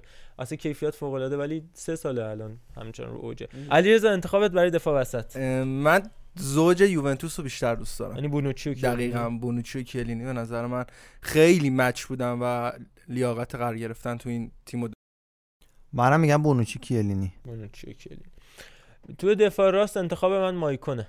منم مایکون. علی؟ والا هرچی فکر می‌کنم خیلی آدم خاصی به ذهنم نمیاد که خیلی بولد باشه ولی ن- نمی‌دونم. آبادتر رو بگیم مگه مایکون چشه؟ نه بابا مایکون چیه؟ یا آباته یا کنتی دیگه. آقا تش بعد میگه چرا میگی پیکه پویل آقا من برای اینکه یه جور نشه مثلا مایکون رو بگیم من لیششتاینه لیششتاینر واقعا از آواته بهتر بود دیگه. با احترام به همه عزیزان در این پست و انتخاب من الکساندرو. سم... دفاع چپ. آره. علیرضا نظرت چیه؟ من کولاروف نه علی رضا گفت من گفتم یه خواستم سریع بگم. کولاروف که آقا یه سال اومده. نه سه سال هستش. آره. منم اتفاقا کولاروف رو می‌خواستم بگم. کولاروف هم که هفته گذشته راجبش گفتیم گلزن ترین بله،. اروپا. تو هافبکا. علی گفتی تو دفاع چپ. خب بگو دیگه. هی می‌خواد هی بگرد می‌خواد تو میلان پیدا کنه. ببین چیزی نیست. بگو آره، زلاتان می‌خواد بگه تو هرناندز دیگه روش نمیشه با این نیم فصل و هرناندز رو بگه. آره تو اومد تو ذهنم دفاع چپ چی بگم آخه؟ گوستاو گومز رو بذاری؟ نه نه. ندارم من دفاع چپ ندارم. بچه ها دوستان علی قفل کرده قشنگ. فکر موضوع که فکر. می‌کنه. انتخاب من سه تای همشیک پیرلو و ویداله. من همشیک پیرلو میرالم پیانیچ آره من پیانیچو که دارم قطعا. الان. جک بوناونتورا رو هم می‌ذاره توش. پیرلو هم که. هست و دیگه لوکاس بیلیا. نه اون که با لاتزیویه که ولش کن. بابا باشه. نه همشیک و پیانیچ که قطعا وجود دارن. آره پیرلو سه تا. همشیک پیانیچ پیرلو. ببین مارک همشیک خوب بود ولی یه دو فصلیه که اصلا اون چیزی که باید باشه نیست. و به نظرم برای همین دو فصل کافیه که من نظرمش تو ترکیبم. و فکر می‌کنم پیلو پیانیچ و وسلی اسنایدر بتونن سه تا گزینه مناسب باشه وسلی اسنایدر آخه کلا یه سال بود. نه از 2010 خود 2010 انقدر طلایی بوده به نظرم که براش میشه این احترام قائل شد. برای خط حمله من می‌خوام از لیارلا و چیرو ایموبیله و دیناتاله استفاده بکنم با احترام به پاپو گومز و ایگواین. ولی به نظرم حقشون هست. هم کوالیارلا و هم چیرو ایموبیله به پاس از این همه تلاش تو سالیان اخیر که باشن. دیناتاله هم که خب اودینزه هست و خودش فقط. من توتی گواین و دیناتاله. توتی که آقا نبود اصلا. نظر دیگه. ده سال. آقا من- شیش هفت سال از این ده سال آره بود دیگه داداش. آره. خب چی کار می‌کرد تو اون هفت سال؟ هر کار که می‌کرد. دقیقه 90 و ان میومد هر همین 90 و چندی. که میومد داداش. علی نظره من اه، یه دونش که قطعا اه، پاپو گومزه یعنی اگه بخوام بگم بازیکنی که بوده باشه پاپو گومزه و دیگه کیو بگیم آخه؟ خود زلاتان می‌تونه باشه دو سال فوق العاده ببین اگه خیلی بخوام منطقی بگم مارو کاردی هم هست جزوش آره, واقعا. آره. و اگه بخوای منطقی تر بگی چون اس- اسنایدر رو گفت میلیتو رو هم می‌تونی بگی دیگو میلیتو. اونم فوق العاده بود دیگه. به نظر تو- من توی مثلا اومد اینتر قهرمان شد رفت. نه نه. نه. نه. لویز آدریانو بذاریم. نه ببین یکیش ایکاردیه یکیش هم گفتم کی؟ پاپا گومز. پاپو گومز یکی دیگه هم بگیم. دیبالا. نه. ایگواین. بگو الان می‌خوام یه رو دیگه بفرستیم تو زمین تیمو. حالا یه می‌خوای تو فکر کن می‌کنه. علیرضا.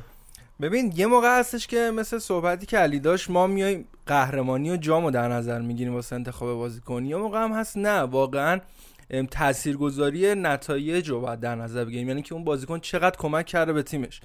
و اگر من فاکتور دوم رو در نظر بگیرم فابیو کواریارلا قطعا تو این ترکیب هست به عنوان مهاجم اولم. و دوباره با همین حالت اگه در نظر بگیریم به اضافه جام هایی که گرفته شده گونزالو هیگوان و آنتونیو دیناتاله دو نفر دیگه من آره از فورواردا حالا من ببین هیگواین خیلی فوق العاده بوده. کاوانی اون دورانی که تو ناپولی بودم من خیلی دوستش داشتم اما متاسفانه کم بود دیگه. همون بنظرم هیگواین و پاپو گومز و اون یکی دوستمون کاردی ایکاردی. اه، خیلی خوب. اینم از ایتالیا. مربی، بهترین مربی. من چرا همش مربی یادم میره. مربی برای من اعتقادی آنتونیو- نداری به مربی احساس کنم. خودش در میره. خاطر همین استقلالی شدی. چون مربی نداره اکثر آنتونیو کونته انتخاب منه. مربی آنتونیو کونته بله. گاسپرینی هم ازش تقدیر می‌کنم. با آره تقدیر از گاسپرینی من آلگری. من مورینیو اتفاقا.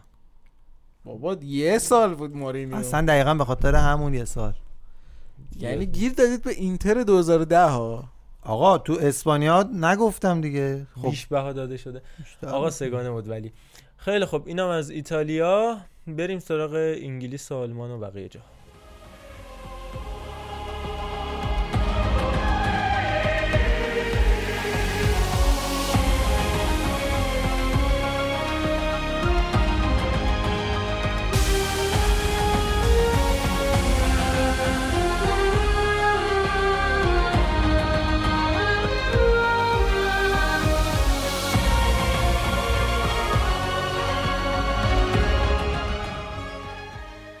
بریم سراغ بوندسلیگا. خیلی سریع به تک اتفاقی که تو این هفته افتاد بپردازیم. اون هم تک اتفاق bold البته اونم پیوستن به ارلینگ. هالند. همیشه اینو ارلینگش مشکل آقا هالند دیگه چه مرضیه.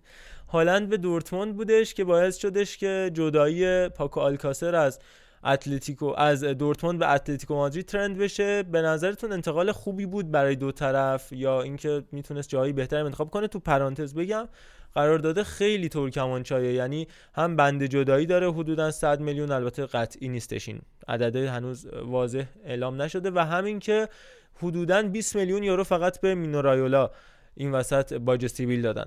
هالند موفق میشه تو دورتموند؟ به نظر من انتقال خوبیه ولی قیمتش با این چی میگن آشفتگی بازار به نظرم خیلی بالا هم نبود. یعنی می‌شد بیشترم بره. با این آماری که خیلی که کم بود با این ولی- آماری که به, به جا گذاشت توی حالا حالا دیگه الان شد 20 تا بازی دیگه تقریبا.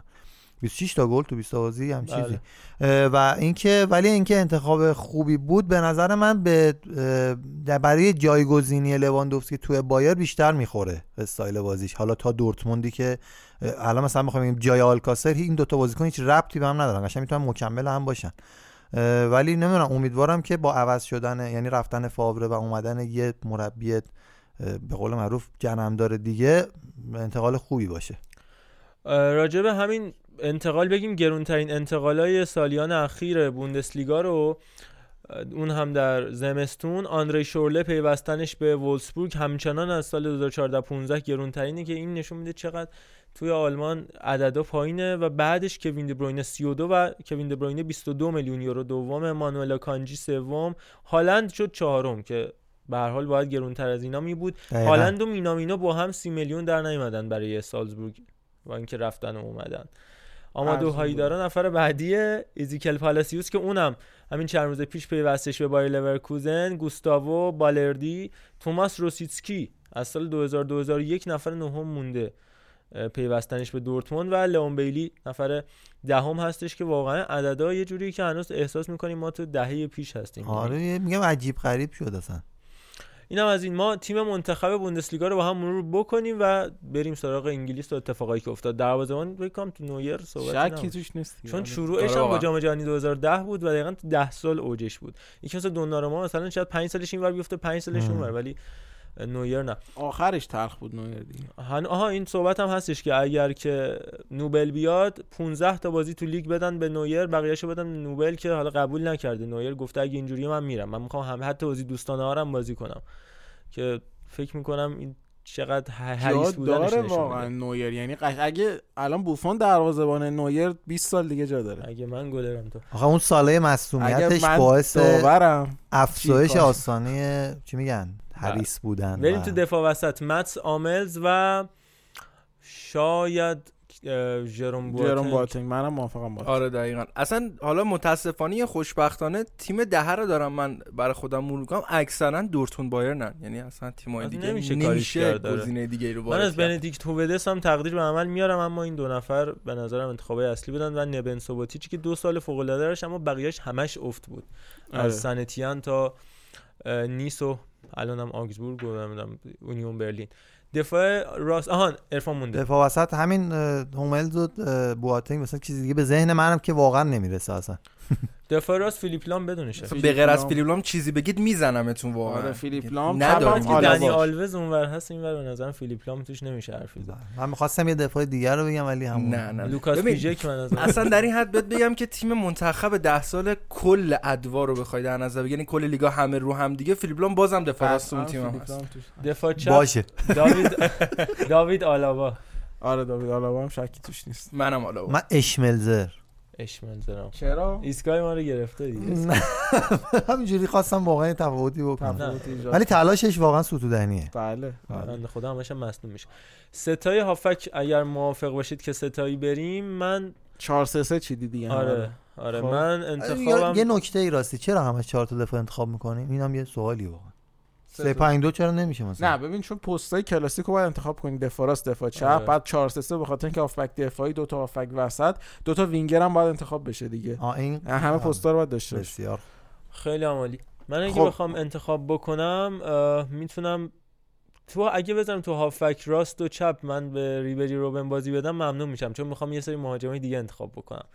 و خب، وسط رو بسپرم به تییاگو آلکانتارا. من یه دونه شانشتایگر دارم براتون. یه دونه مارکو. رویس و یه دونه هم آلکانتارا پس بذارم من شاینشتاگرم بذارم وسط که بشم چهار هافک دو تا مهاجم بازی بدم.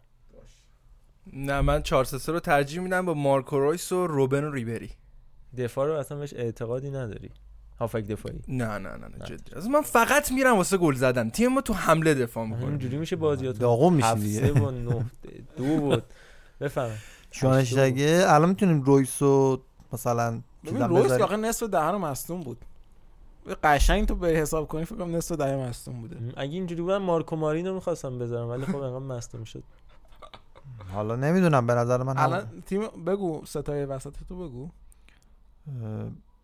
آخه جابی آلونسو هم میاد تو ذهنم نمی‌دونم اون می‌تونه تو اسپانیا نه ولی مثلا تو مثلا من بایر بود می‌تونم یه سری پیشنهاد بهت بدم یکی چون قهرمانی اروپا رو آورد دیگه فکر. آلونسو گندوغان از اون طرف رویس هستش بگو دیگه وسط. دورتموند آقای گونزالو. کاسترو سباستیان کل هافبک. دفاعی زمان کلوپشون چی بود اسمش گندوقان کل با هم بازی می‌کردن وسط آقا گندوغان اه، جابی آلونسو و شانشتگی بعد برای حمله. ستای حمله هم که لواندوفسکی و رابری دیگه روبن ریبری. آه شما اونجا استفادهش نکردی. بسیار زیبا علی گفت واقعا. منم همین خواستم بگم. بسیار زیبا علی گفت یا بسیار زیبا علی گفت؟ نه علی علی. بسیار زیبا علی عالی گفت. علی گفت. علی عالی مجری سلام صبح بخیر. بله. اه، منم خب دوتا هم مهاجم که قطعا ریبر میگم ریبری. لواندوفسکی و اوبامیانگ ماریو گوتسر من به شخص دوستش دارم. شاید خیلی جایگاهی نخواد نداشته باشه ولی خودشو نمی‌ذاره آره قبول دارم ولی خب من خیلی دوستش دارم و یعنی روبن و ریبری نه ها اینا رو گوشتی هافک آره اینا رو هافک دست ببین، در نکن. تیمو چیدم بریم دفاع تو چپ و زمین راست هم می‌دونی بذاری یا. پنچیچ ببازیم یا پنچیچ ببریم مارکو رویس رو نمی‌ذاری مارکو رویس رو هافبک. گذاشت. اصلا میگم یه وضعیت افتضاحیه تیم آقا من بریم مربی. مثلا من من. مهاجما نگفتم لواندوفسکی و. اوبا دیگه با تقدیر از ماریو گومز مربی کلاودیو پیزارو چی میشه؟ پس های شب بخیر آی پیزارو برو برو بخواب. یورگن کلوپ یورگن کلوپ یورگن کلوپ بابا شما خیلی بی‌انصافید یوپ هاینکس واقعا به نظر من خب. دو سال. ولی باشه، و بعد خیلی دورتموند تاثیرگذار واقعا بود. فوق العاده بود. دورتموند از این رو به اون رو کرد. حالا ولش کن. خیلی خب اینم بخش آلمان. سری بریم انگلیس.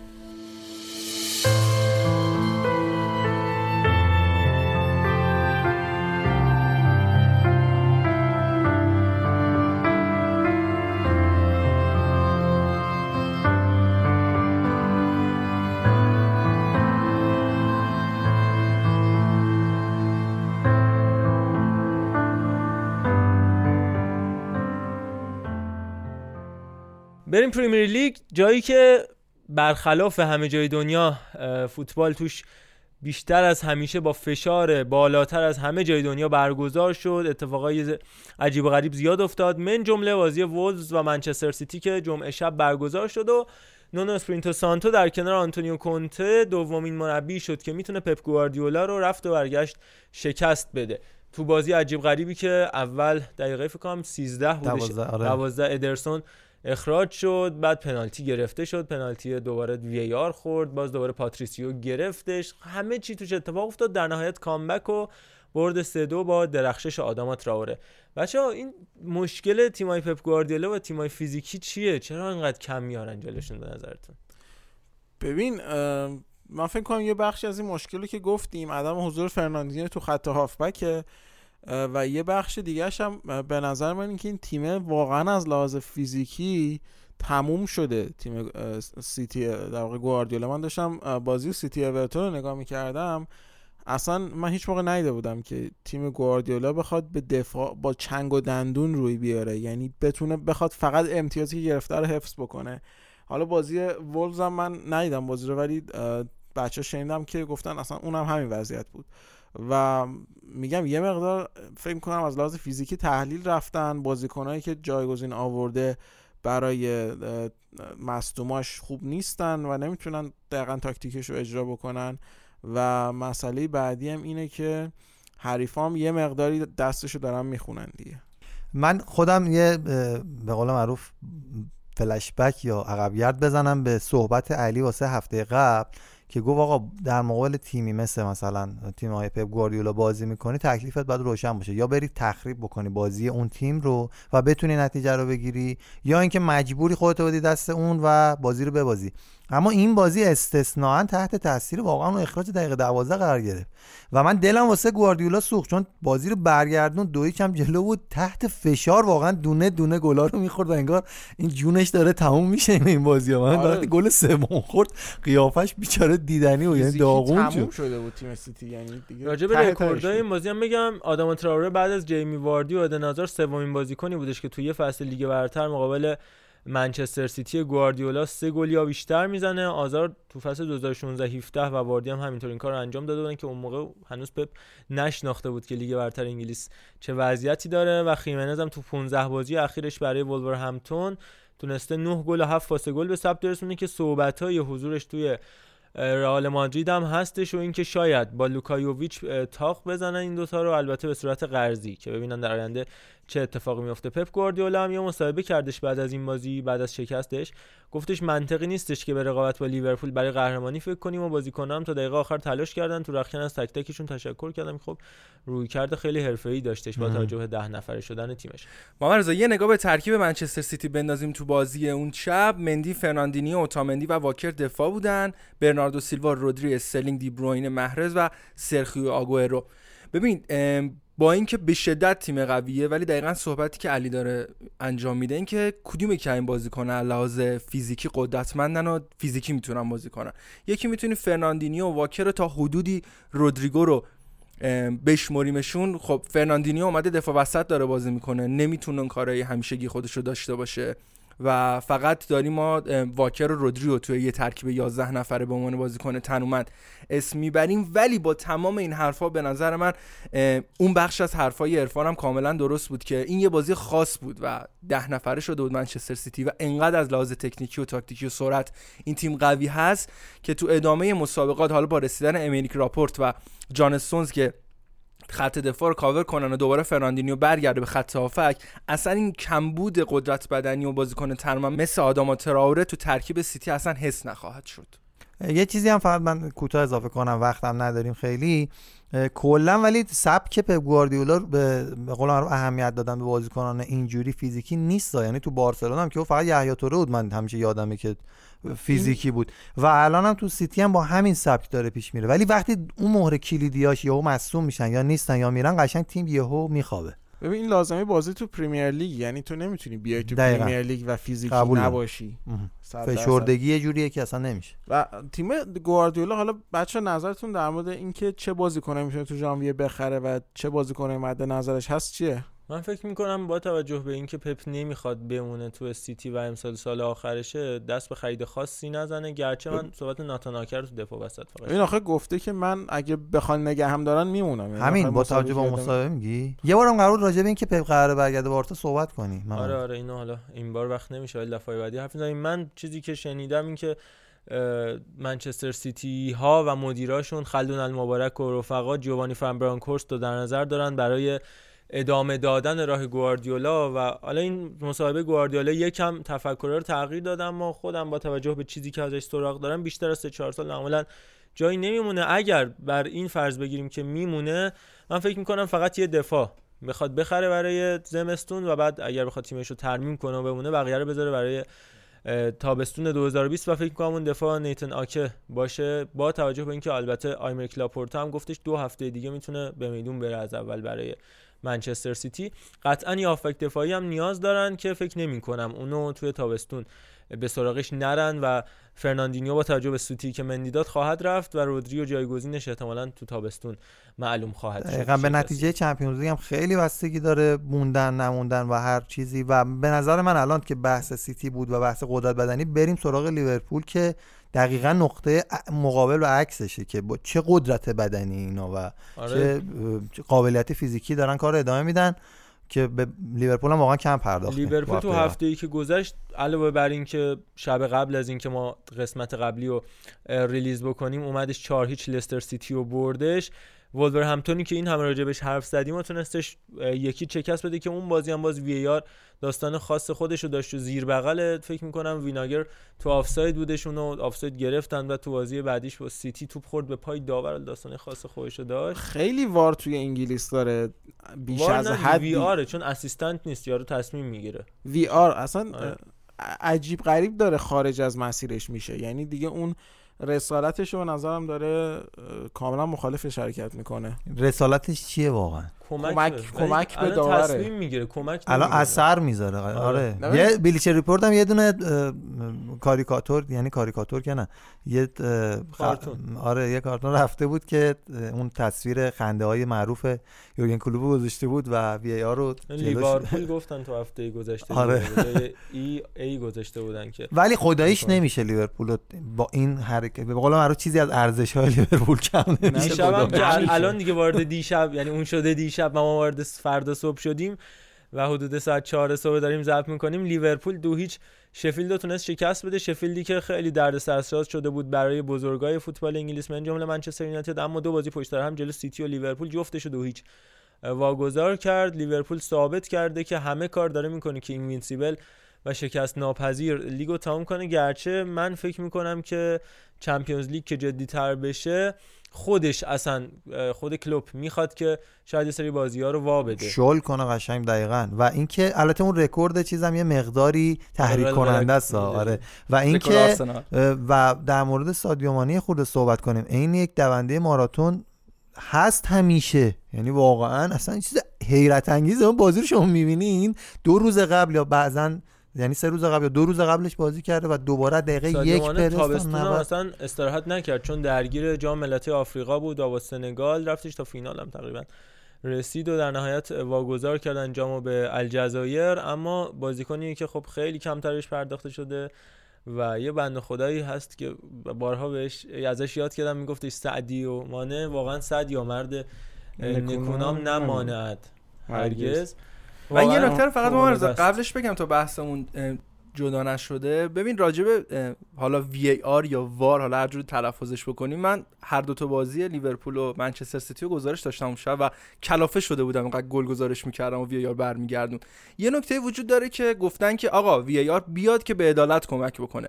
ولی صحنه‌های آهسته گلا رو می‌دیدیم به خصوص گلی که شفیلد یونایتد زد. یعنی واقعا من دلم کباب شد واسه بازیکن شفید آفساید هم میلیمتر هم کمتر بود. یعنی واقعا در حد یه میلیمتر دو میلیمتر بود. حالا دو تا سوال به وجود میاد. اگر از لحاظ قانونی و منطقی بخوایم بررسی کنیم این قضیه رو 100 درصد اون صحنه آفساید بود و تصمیم درست بوده. یا صحنه که میگی پا توپ به پای داور خورده اونجا توپ نخورد به پای داور واقعیت. آره. و توپ رد شد ولی خب داور نذاش مدافع توپو بگیره و همون توپ رفت و سیتی گل زد.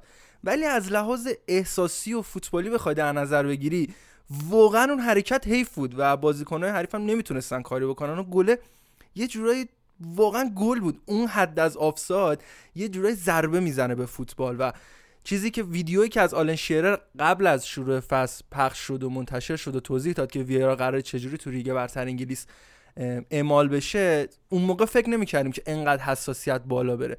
حالا نمی‌دونم میشه پرتکلی در نظر گرفت که این صحنه ها رو آفساید نگرفت؟ مثلا اومدن گفتن آقا نمیشه. دست تو آفساید دیگه حساب نیست چون سلیقه است آخه ببین دقیقا تقابل یه مرزی دارن اون احساس و منطق. تو وقتی دیگه داری این ابزار منطقیه دیگه. داری وقتی نگاه می‌کنی که میگی طبق این قانون این آفساید است این نیست نمی‌تونی ببینی و بعد بگی که نه. حالا اینم حس کمک نمی‌کنه. دقیقاً یه وضعیتیه که مثلا با خود رونالدینیو هم دو هفته پیش یه مصاحبه داشتن گفت خود رونالدینیو هم صحبت می‌کردم. همین نه یه مصاحبه برگزار شد که مثلا ازش پرسیدن که چیه فوتبال الان اذیتت می‌کنه چی مثلا خوشحال می‌کنه. گفت این وی آر اصلا حسو گرفته. یعنی ببین اونم ممکنه که تو پاچش هم رفته باشه همین مثلا در زمانی که وی آر نبود. ولی الان مثلا یه همچین حرفی اونم می‌زنه و الان هممون میگیم. یه حسی رو می‌گیره. با تو خوشحالی می‌کنی مثلا میپری بالا پایین. یا من جای گواردیولا بودم بازی با تاتنهام سکته زده بودم 100 درصد. یعنی اصلا نمیشه جمع کرد اون همین رو می‌خوام بگم. خیلی جالب بود صحنه ای که لیسموس گل می‌زنه به منچستر سیتی خوشحالی نمی‌کنه. خیلی عادی میاد قشنگ معلومه. تو نگاش حس می‌کنه. استرس دارم اونا وی گل برگردونه و همین اتفاق هم میفته. گل برمیگرده آفساید گرفته میشه. و من می‌خوام یه چیزی بگم. اون قهرمانی من سیتی دقیقه 93 گل آگوئرو فکر کنید اونو با VAR رد می‌کردن. یه چیزی جالب بگم راجع به اون. داغون می‌شدیم. بالوتلی تو اون فصل یه پاس گل داد و همون بود. و حالا دقیقا اون بازی سیتی تاتنهام هم یه گل دقیقا تو همون دقیقه پایینی استرلینگ زد که با VAR برگردوندن. ببین قضیه اینه که تو وقتی با VAR می‌بینی که آفسایده دیگه نمی‌تونی بگی خب اینو نمی‌گیریم که. آخه نمی‌بینی. اون نیست واقعا فوتبال اون نیست اون آفساید نه ببین. کامپیوتر داره میگه که آقا این مثلا یک هزارم متر هم یک چه می‌دونم یک ده به توان منفی نو هم مثلا عقب‌تره پس آفسایده. خب ولی حالا تو مثلا چه جوری بگی؟ مثلا بگی که آقا اگه یه سانت شد بگیر همین آره. اگه یه من متر بود چیزی بگیر که یادم تو کارشناسی داوری برنامه 90 می‌گفتن می‌گفتن اگه فاصله خیلی کم بود بذارید حمله انجام بشه.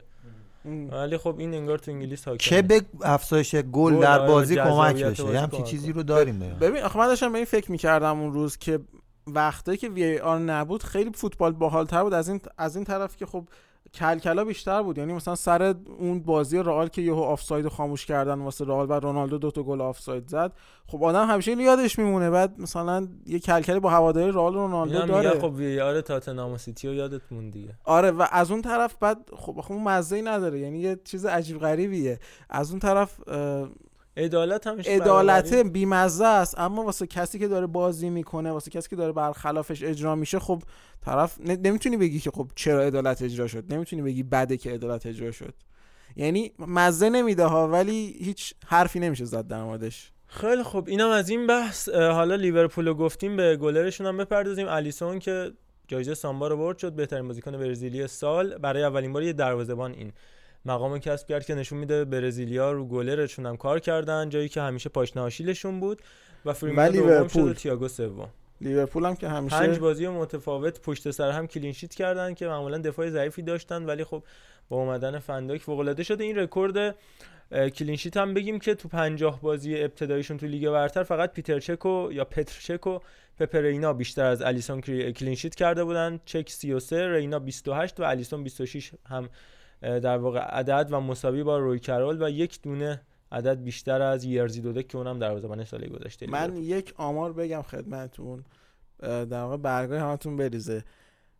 امروز در واقع 365 امین روزیه که لیورپول نباخته. و همزمان دقیقا سالگرد بازی با سیتی شونه که اون توپو از روی خط جان استونز کشید بیرون و اون بازی رو باختن و 365 روز نباختن. 51 بازی خونگیه که نباختن. اصلا اصلا عجیبه. وحشتناکه و اصلا فکر نمی کنم تو خونه مثلا 100 تا دیگه هم بازی کنن فکر نمی کنم ببازن مگه اینکه یه اتفاق عجیب غریبی بیفته من من واقعا فکر می‌کنم تنها چیزی که می‌تونه یقه لیورپول رو بگیره همین می فکر می‌کردم می‌تونست بگیره. همین Boxing Day و مصدومیت های Boxing Day که 11 تا بازیکن مختلف تو بازی Boxing Day مصدوم شدن تو کل پریمیر لیگ. اما از لیورپول هنوز کسی مصدوم نشده تا جایی که من می‌دونم. همین اتفاق پارسال برای لیورپول افتاد که هشت امتیاز اختلافش با سیتیو از دست داد. آروم آروم و در نهایت وینی نو شد. یه همچین وضعیتی رو یعنی Boxing Day رو زمان فرگوسن یعنی یونایتد فرگوسن داشتیم که می‌برد ولی اون واقعا ترکیبا رو تغییر می‌داد. یعنی استفاده می‌کرد. الان لیورپول با همون سیستم میاد. من نمی‌دونم این از کجا میارن می‌دونن اینجوری. وینی دونت شد واقعا و سیتی فصل پیش عجیب غریب. به شدت هم لیورپول داره نزدیک میشه به آمار 49 الان بازی بدون 58 باخته امتیازی که گرفته 2003 دقیقا با 2004 اون. رکورد گواردیولا مساویه. اونم 58 امتیاز تا اینجا. گواردیولا. یه مساوی بقیه برد. دقیقا. البته سه تا بازی دیگه. بگو علی تو. من میگم مصدوم کم نداره. الان لیست مصدوماشو نگاه می‌کنی الکس آکسلی چمبرلین که کلا مصدومه دژان لاورن فابینیو ماتیپ نبی کیتا ناتانیل کلاین هم که ربات داده رایان بروستر و جردان شقیری همه مصدومن برای لیورپول. کم هم نیست. نه. اما دیگه الان کسی مصدوم بشه جایگزین کردنش سخته. چون یه دونه لالانا رو داره یه دونه اوریگی رو نیمکت. بقیه دیگه آکادمیه. ولی واقعا همشون از یه حدی خوبتر شدن با یورگن کلوپ خداییش. قطعا بهترین فرم تمامشونه. ام، دقیقا. حالا از لیورپول که بگذریم وست هم, هم سرمربیشو برکنار کرد مانوئل پیگرینی حالا دوباره برمیگردیم چشم. مانوئل پیگرینی رفت و به جاش دیوید مویس اومد که خب همیشه و حاضر تا به یه نیمکت بپیونده. قبلا هم سرمربی وست هم بودش و البته این اتفاق با باخت دویی که وست هم به لستر افتاد جایی که کلی بازیکن خوب داشت و پابلو فورنالز بالاخره داشت خودش نشون می‌داد بازیکنی که سال گذشته با ویارال فوق العاده بود اما باخت دو یکیشون به لستر باعث شد که اخراج بشه. پیگرینی اما با جایگزین شدن دیوید مویس تونستن چهار هیچ برنموث رو شکست بدن که آمار خیلی خوبی رو تو این بازی به ثبت رسوندن از جمله تعداد پاس و مالکیتشون که به تیمای مویس نمی‌خورد. حالا باید دید خوبم دقیقاً. ادامه پیدا می‌کنه یا نه. اون یکی جایگزینی مهمی هم که تو فوتبال انگلیس انجام شد اورتون بود که راجع به اومدن آقای آنچلوتی صحبت کردیم که قبل از بازی مقابل سیتی و باخت دو یکشون که تو اون بازی هم واقعا خوب بازی کردن دو یک نیوکاسل رو تونستن ببرن و قبلش هم یک هیچ برنلی و که دوتا برد پشت هم به دست آوردن و باعث شد تو جدول وضعیتشون خیلی بهتر بشه. خب من یه چیز می‌خواستم بگم در مورد لیورپول و در واقع بحث رو ببندیم. مصاحبه ترنت الکساندر آرنولد بود که گفتش که هیچ کس اه، به قولی دوست نداره که وقتی بزرگ میشه گری نویل بشه یا یه دفاراست باشه. اما من می‌خوام اینو تغییرش بدم. خیلی مسابقه جالبی بود و فکر می‌کنم که این اتفاق هم بیفته چون همین الان آرنولد که یه فصل و نیم بازی کرده تو تیم دهه خیلی ها هست. صد درصد. و آمار بیشترین پاس گل توی سال اخیر جزیره رو هم آرنولد با 20 دادش و نفر دوم رابرتسون بودش که با 17 تا نفر دوم بودش. خیلی جالب بودش که دو تا دفاع کنار دو تا فول بک این آمار رو دارن به ثبت میرسونن. یه سوالی مانوئل پلگرینی کجا میره؟ فکر کنم بره من اسپانیا میگم به چین دوباره چون قبلا چین بود اومد. و آره. احتمال داره البته با توجه به سیری که تیم‌های اسپانیایی در پیش گرفتن امثال خاویر آگیره رو دارن یا آبلاردو رو برمیگردونن فکر کنم آره به اسپانیا می‌تونه نزدیک باشه. یه دو سه تا از حاشیه ها رو سریع با هم مرور کنیم بعد دوباره برگردیم به بازی ها اریک بایی مصاحبه کرد حالا راجع به منچستر یونایتد و بازیش با آرسنال صحبت می‌کنه همینطور بازی آرسنال و چلسی. اریک بایی مصاحبه کرد گفتش پنج سال پشت سر هم از جوونیم و نوجوانیمو داشتم تو خیابونای آبیجان.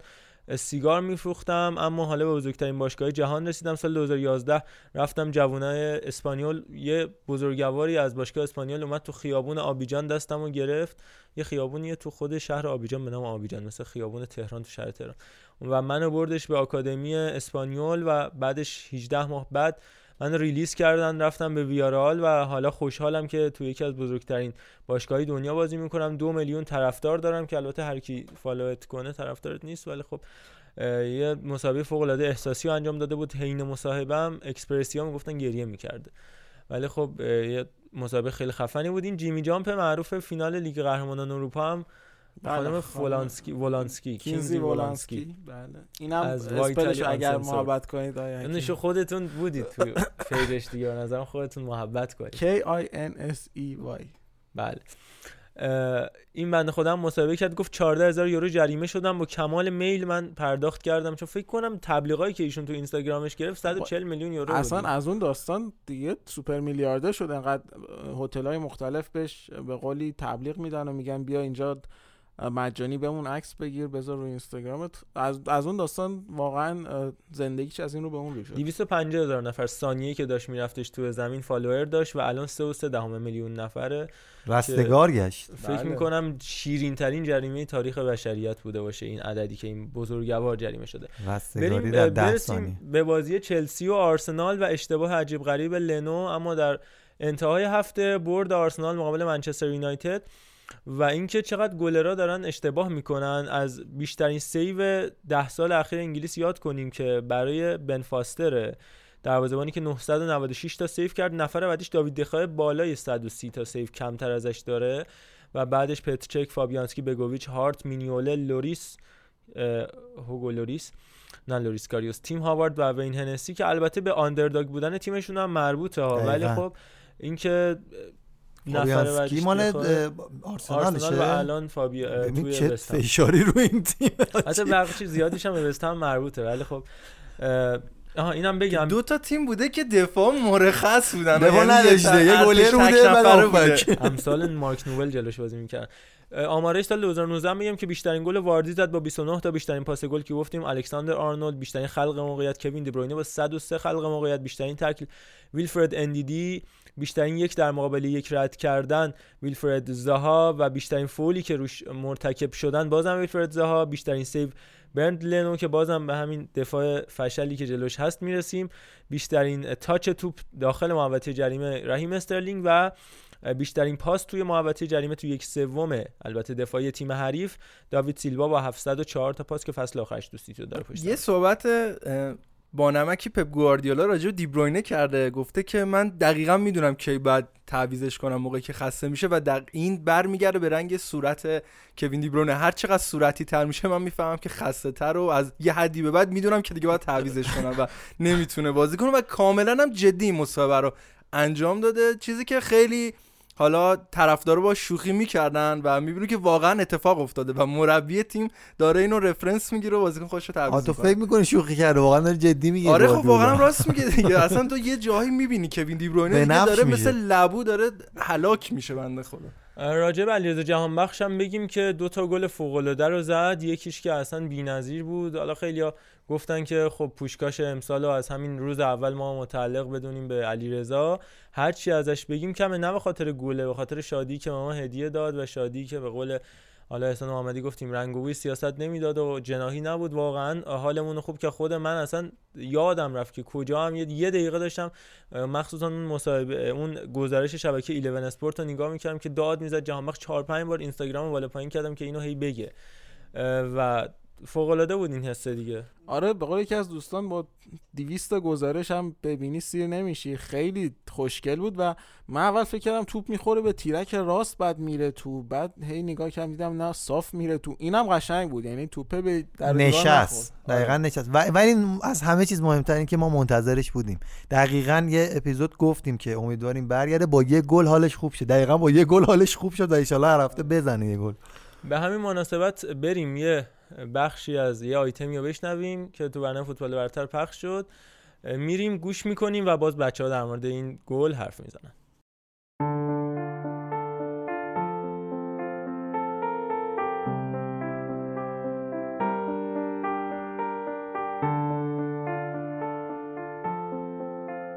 تو لحظه های دویدن به طرف دروازه برنموس تو تک تک ثانیه های انتظار واسه پاس رو به عقب ماپی شاید همه تصویرای ناامید کننده سال 2019 از جلوی چشمای علیرضا گذشت. سال تلخی که با حذف از جام ملت ها شروع شد. با مصدومیت شدید اخراج سرمربی قبلی برایتون و دوخته شدن به نیمکت و سکو ادامه پیدا کرد و حتی اردوهای آخر تیم ملی رو از علیرضا گرفت. شاید یه گل برای پایان این دوران تیر و تار کافی نباشه اما همه تماشاگرای ورزشگاه امکس خوب می‌دونن که این گل چه معنایی برای ستاره ایرانی تیمشون داره Would you believe it? First start of the season. First ever goal for Brighton, and he's waited 18 months for that. هیچ کدوم از مهره های برایتون تو جشن اولین گل علیرضا برای باشگاه غایب نبودن از نوک حمله تا خط دروازه همه بازیکنها به شادی احساساتی این گل ملحق شدن جهان بخش برای گلزنی تو اولین بازی ثابتش تو این فصل کمتر از سه دقیقه زمان لازم داشت. این سریع ترین گل تاریخ باشگاه برایتون تو همه دوره های لیگ برتر بود. برایتونی ها بهترین هدیه سال نو رو از مرد شماره 16 تیمشون گرفتن. بازیکنی که مدت ها انتظار کشید سخت تمرین کرد. کوتاه نیامد. و بالاخره تو نبرد 27 م اولین گلش رو برای باشگاهش زد. همین چند هفته قبل وقتی علیرضا از تلاش برای باقی موندن تو برایتون حرف زد خیلی باور داشتن که فقط یه معجزه می‌تونه اوضاع رو تغییر بده. چهره گراهام پاتر درست بعد از گل جهان بخش نشون می‌داد که این معجزه اتفاق افتاده. علی جهان سومین بازیکن ایرانی گلزن تو تاریخ لیگ برتر محسوب میشه. قبل از اون آن دو تیموریان و اشکان دژاگه هم گل‌های فوق‌العاده‌ای تو این لیگ برای تیماشون زده بودن ستاره هایی که البته دوران حضورشون تو انگلیس اصلا طولانی نبود و وقتی از ترکیب ثابت تیم خارج شدن دیگه هیچ راهی برای بازگشت پیدا نکردن.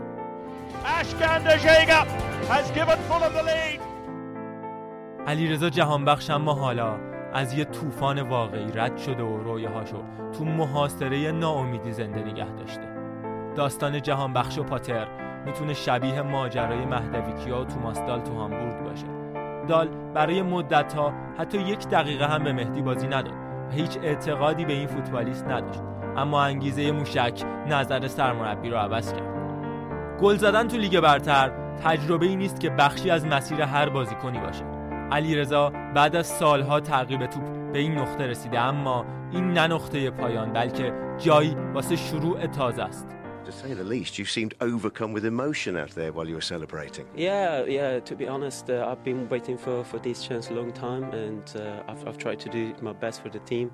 And uh, yeah, as I said, I'm, I'm very happy to help the team with with the goal. بهار با همین یه گل از راه نمیرسه اما گاهی فقط یه گل نشونه ای برای پایانی زمستون سخت و طولانیه گاهی یه شلی که ساده همه کابوسا رو قتل عام میکنه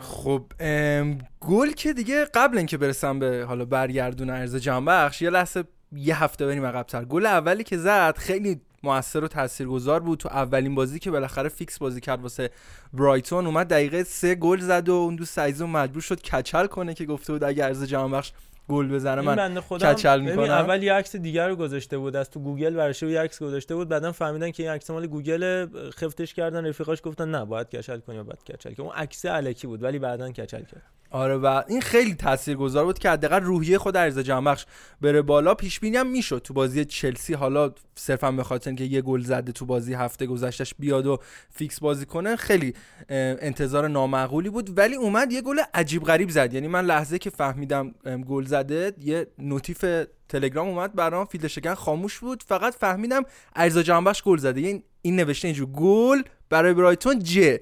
یعنی فهمیدم که ایول جهان بخش گل زد و تلویزیون روشن کردم گفتم حیفه تو صفحه گوشی ببینم کوچیک. باز کردم و حدودا فکر کنم دو سه دقیقه قبل گل هی داشتم نگاه می‌کردم خب این دیگه گله این دیگه گله. کاشته و کرنر رو فقط گفتم خدا کنه هد نزده باشه حیفه شوتیده باشه. که تو شوتیده. اومد و یوهو دیدم برگردون زده که من یه جوری بلند شدم. تقریبا خوشحالی گلم در حد گل ایران مراکش بود و واسه خودم تعجب برانگیز بود که من چرا الان انقدر خوشحالم.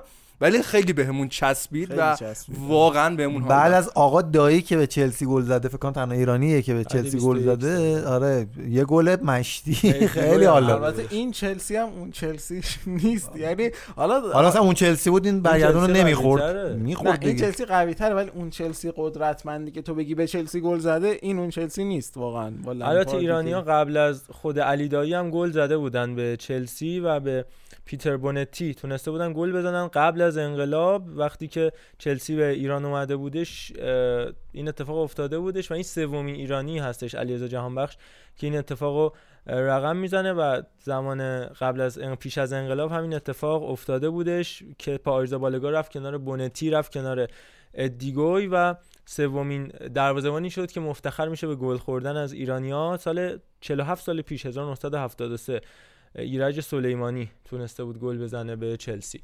واقعا این خبر عجیبی بود. از این اتفاق هم بگذریم. من راجع به آرسنال و منچستر یونایتد و البته آرسنال و چلسی می‌خواستم با علیرضا همراه بشیم. 100 درصد. خب برگردیم سراغ بازی اول. آرسنال چلسی تیم آرتتا کاملا متحول شده و اینو می‌تونی حداقل تو بازی منچستر یونایتد ببینی. نیمه اول فوق العاده ای رو داشت آرسنال با اینکه چند تا موقعیت خوب داشت می‌تونست بازی رو دو هیچ بکنه. اتفاقی که خدا رو شکر تو بازی منچستر افتاد. این اتفاق رو متاسفانه نتونستن رقم بزنن تو بازی چلسی. تو نیمه دوم ورق برگشت. کاملا تیم فرانکی لمپارد مسلط بود رو بازی و تعویض عجیب غریب و فوق العادهش که تو نیمه دوم تاثیرش رو دیدیم که جورجینیا رو به جای امرسون اوورد دقیقه هولوش فکر کنم دقیقه 35 6 بود که این تعویض رو انجام داد و بازی رو دقیقا نیمه دوم برگردون البته که اگر بچه ها هم بخوان منصفانه نظر بدم و سوای این که من حالا آرسنالی هم واقعا دارم حرفو می‌زنم یکی اینکه خب اشتباهات بازیکن آرسنال همیشه هست. یعنی دفاع سوتی نمیده لنو سوتی میده لنو می‌گیره دفاع سوتی میده. البته اینم بگم هفت اشتباه تاثیرگذار تو 2019 داشت. لنو که بیشتر از هر دروازه‌بانیه که میگم بازم آره واقعا طبیعیه به خاطر اینکه انقدر مدافعین ضعیف بودن. ولی خب اون شب داوید لوئیز و مصطفی بازی کردن تو تاریخ برای هیچ تیمی انقدر خوب نبودن. ولی خب لنون اشتباه رو انجام داد. اگرچه من معتقدم که واقعا جورجینا رو صحنه خطایی که انجام داد و لاکازت کارت زرد گرفت می‌تونست کارت زرد دومو بگیره. خود فرانک لمپارد هم مصاحبه کرد. اون صحنه رو معتقد بود که باید جورجینیو اخراج می‌شد. چند دقیقه قبلش عین همین خطا برعکسش اتفاق افتاده بود لوکاس توریرا کارت زرد گرفته بود و اگه اون اتفاق میافتاد شاید شرایط بازی عوض می‌شد. ولی اینو نمی‌تونیم مصداق این قرار بدیم که خود چلسی مستحق بردن نبود. تو نیمه دوم واقعا خوب بازی کرد و نوش جون هوادارش یه سوال واقعا با توجه به بازی که آرسنال کرد نیمه اول واقعا فکرشو می‌کردی نیمه دوم چلسی؟ یعنی منتظر بودی که بزنه گل چون تو ده دقیقه آخر این اتفاق افتاد و من خودم فکر می‌کردم مثلا آرسنال بتونه با همین یعنی برد چلسی یا یکی یکی مثلا حد حد بدترین حالت برگرده به داستان. و خب این اتفاق نیفتاد و باخت و یک. آره من اصلا فکرشو نمی‌کردم. یعنی می‌گفتم خب با این شرایط بازی آرسنال تو زمین خودش یکی جلوه و تیم فرانک لمپارد به هم ریخته. تعویض دقیقه 36 اون موقع می‌گفتم آخ جون که تعویض کرد. تیم به هم ریخته. اصلا خودش هم نمی‌دونه چیکار می‌کنه. در صورتی که کاملا می‌دونست داره چیکار می‌کنه. و گفتم که حتی آرسنال میره واسه دومی و اگر اختلاف دوتا بشه دیگه شرایط بهتر میشه براش. و بازی رو می‌بره. ولی خب نشد و این اتفاق متاسفانه نیفتاد. جنگ تاکتیکی قشنگی بود. آرتتایی که بازی اولش خیلی سخت بوده بورنوس و چلسی و یونایتد. البته بازی یونایتد رو من دیدم خوب بازی کرد آرسنال و من احساس می‌کنم که این آرسنال برگشته به روند منطقی. یعنی اون ژاکایی که یهو قهر بکنه اوزیلی که نمی‌دونم هر هفته داستان داشته باشن سرش. بعد بیشترین آمار دوندگی تو این بازی اوبامیانگی که بخواد ول کنه بره بعد نمی‌دونم دروازه‌بان اونجوری دفاع اونجوری همه انگار وایستادن تو اومدن تو روند منطقی لوکاس توریرا فوق العاده بود برگشته به دوران اوجش. همه انگار تو یوونتوس توی آرسنال یهو برگشتن به دوران اوجشون و یهو یعنی در از دو سه تا بازی اتفاق افتاد و من فکر می‌کنم که آرتتا اگر اتفاق خاصی نیفته که معمولا میفته می‌تونه آرسنال موفق رو داشته باشه. بازی یونایتد آرسنال هم صحبت دارم فقط حالا بچه صحبتشون رو بگن و من برم اون بازی رو شروع کنیم. پیرو صحبت محمد رضا من فقط آمار دوندگی رو بگم. مسعود اوزیل 11 و 53 صدم کیلومتر. این آمار بالا ساد یعنی واقعا توی 90 دقیقه خیلی از برای اوزیل خیلی بالا برای اوزیل ها همین. برای اوزیلی که اصولا متهم میشه به راه رفتن خیلی بالاست. لوکاس ریرات 11 و 41 اوبامیانگ 11 03 و گرانیت جاکا 11 02 یعنی احساس می‌کنم به صورت ویژه به کسایی که یه مقداری پیرامونشون اخبار زیاد بود تاکید کرده که آره انگیزه داده آرتتا و کارشو دقیقا داره خوب می‌بره جلو. من فقط راجع به آرتتا این نکته بگم که فکر می‌کنم تو تعویضا هنوز مشکل داره چون هم مقابل برن ولی برنوس کمتر مقابل چلسی و آرسنال که تیمای بزرگتری هستن نیمه دوم یه مقدار دچار مشکل شد. جلوی منچستر یونایتد هم باز مشکل داشتش و داشت بازی رو کم کم وا می‌داد که حالا بازی تمام شد. من براش آرزوی موفقیت می‌کنم. یه مقدار تجربه فکر کنم لازم داره تا سال آینده بتونه تیم قدرتمند رو بسازه.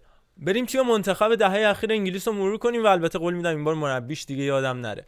دروازه‌بان من انتخابم قطعا پترچکه منم پترچک جالبه من فکر می‌کردم بچه ها رو دخیا باشم ولی خب دیگه نه. شک نکنید منم پتر خیلی مطمئن تری بود. خیال خیلی سوتی داد.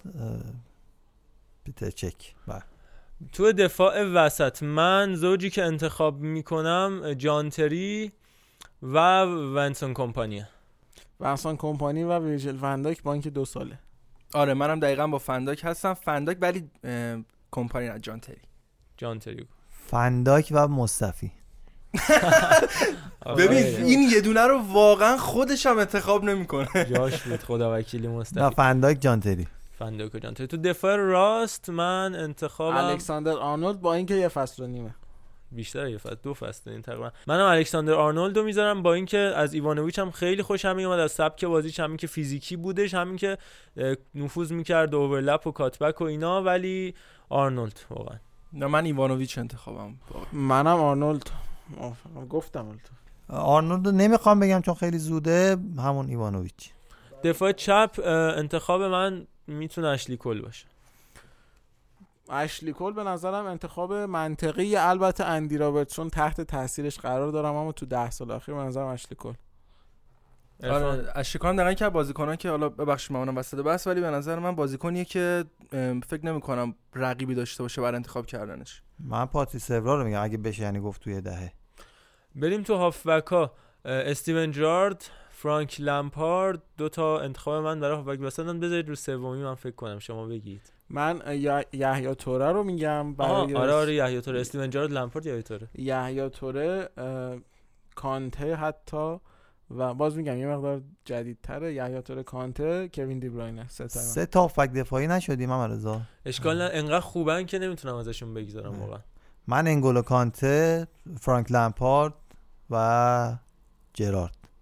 منم که سه تا منم شدم جرارد هافبک آخه ببین اون در واقع لغزش. تاریخی یه مقدار اشکال نداره من. واقعا نمی‌تونم ازش دل بکنم علیرضا من به نظرم یحیی توره فرانک لمپارد و کوین دی بروینه واقعا دی بروینه لیاقت نمیشه ازش داره به گذشت. نظر من. دی بروینه رو می‌خوام بزنم مهاجم خب بریم خط جلو ستای جلو بچه اه، من انتخابم آگوئرو هستش داوید سیلوا به عنوان وینگر و وین رونی وین رونی آره اون وین رونی اواخر هافبک دفاعی بازی می‌کرد برادر نه هنوزم هر چی که بود واقعا من من. خواستم بگم این خب رحیم استرلینگ به نظر من اه، سرجیو آگوئرو و حالا وینگر دیگر رو.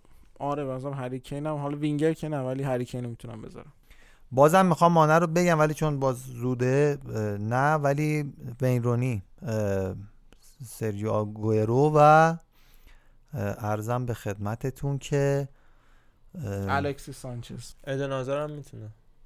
م، ادن آزارم می‌تونه ولی نه الان من اون یکی رو یادم رفت. یعنی اومد تو ذهنم و رفت بیرون. میگم. شما بگو. یه رفت و آمدی کرد که رد در. اومد. من سه تا مهاجمم اه، وین رونی ادنازار و اوبامیانگ.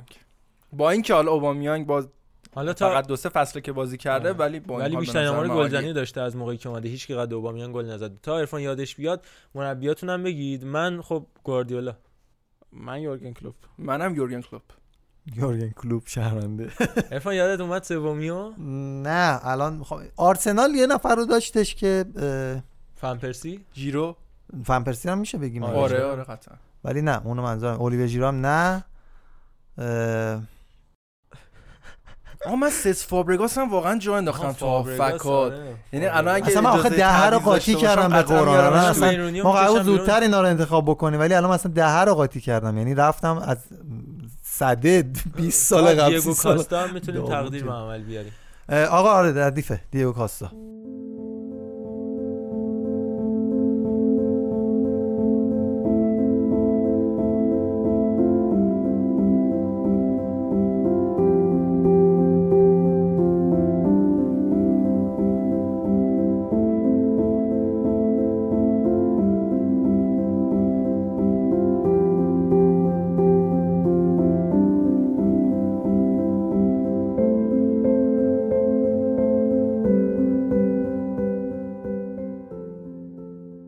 خب برگردیم با بازی های لیگ برتر انگلیس بازیایی که هفته آخرش برگزار شده تا به اینجا کار و آرسنال منچستر یونایتدی که خیلی جذاب بود حداقل برای من آرسنالی. آرسنال موفق شد دو بر صفر منچستر یونایتدی رو شکست بده که هر چقدر هم ضعیف قوی باشه و متزلزل باشه بازم رقیب سنتیه و آدم حال می‌کنه که تیمش رو جلوی همچین تیم های برنده از زمین مسابقه خارج بشه. اتفاقاتی که افتاد و حالا با هم مرور می‌کنیم.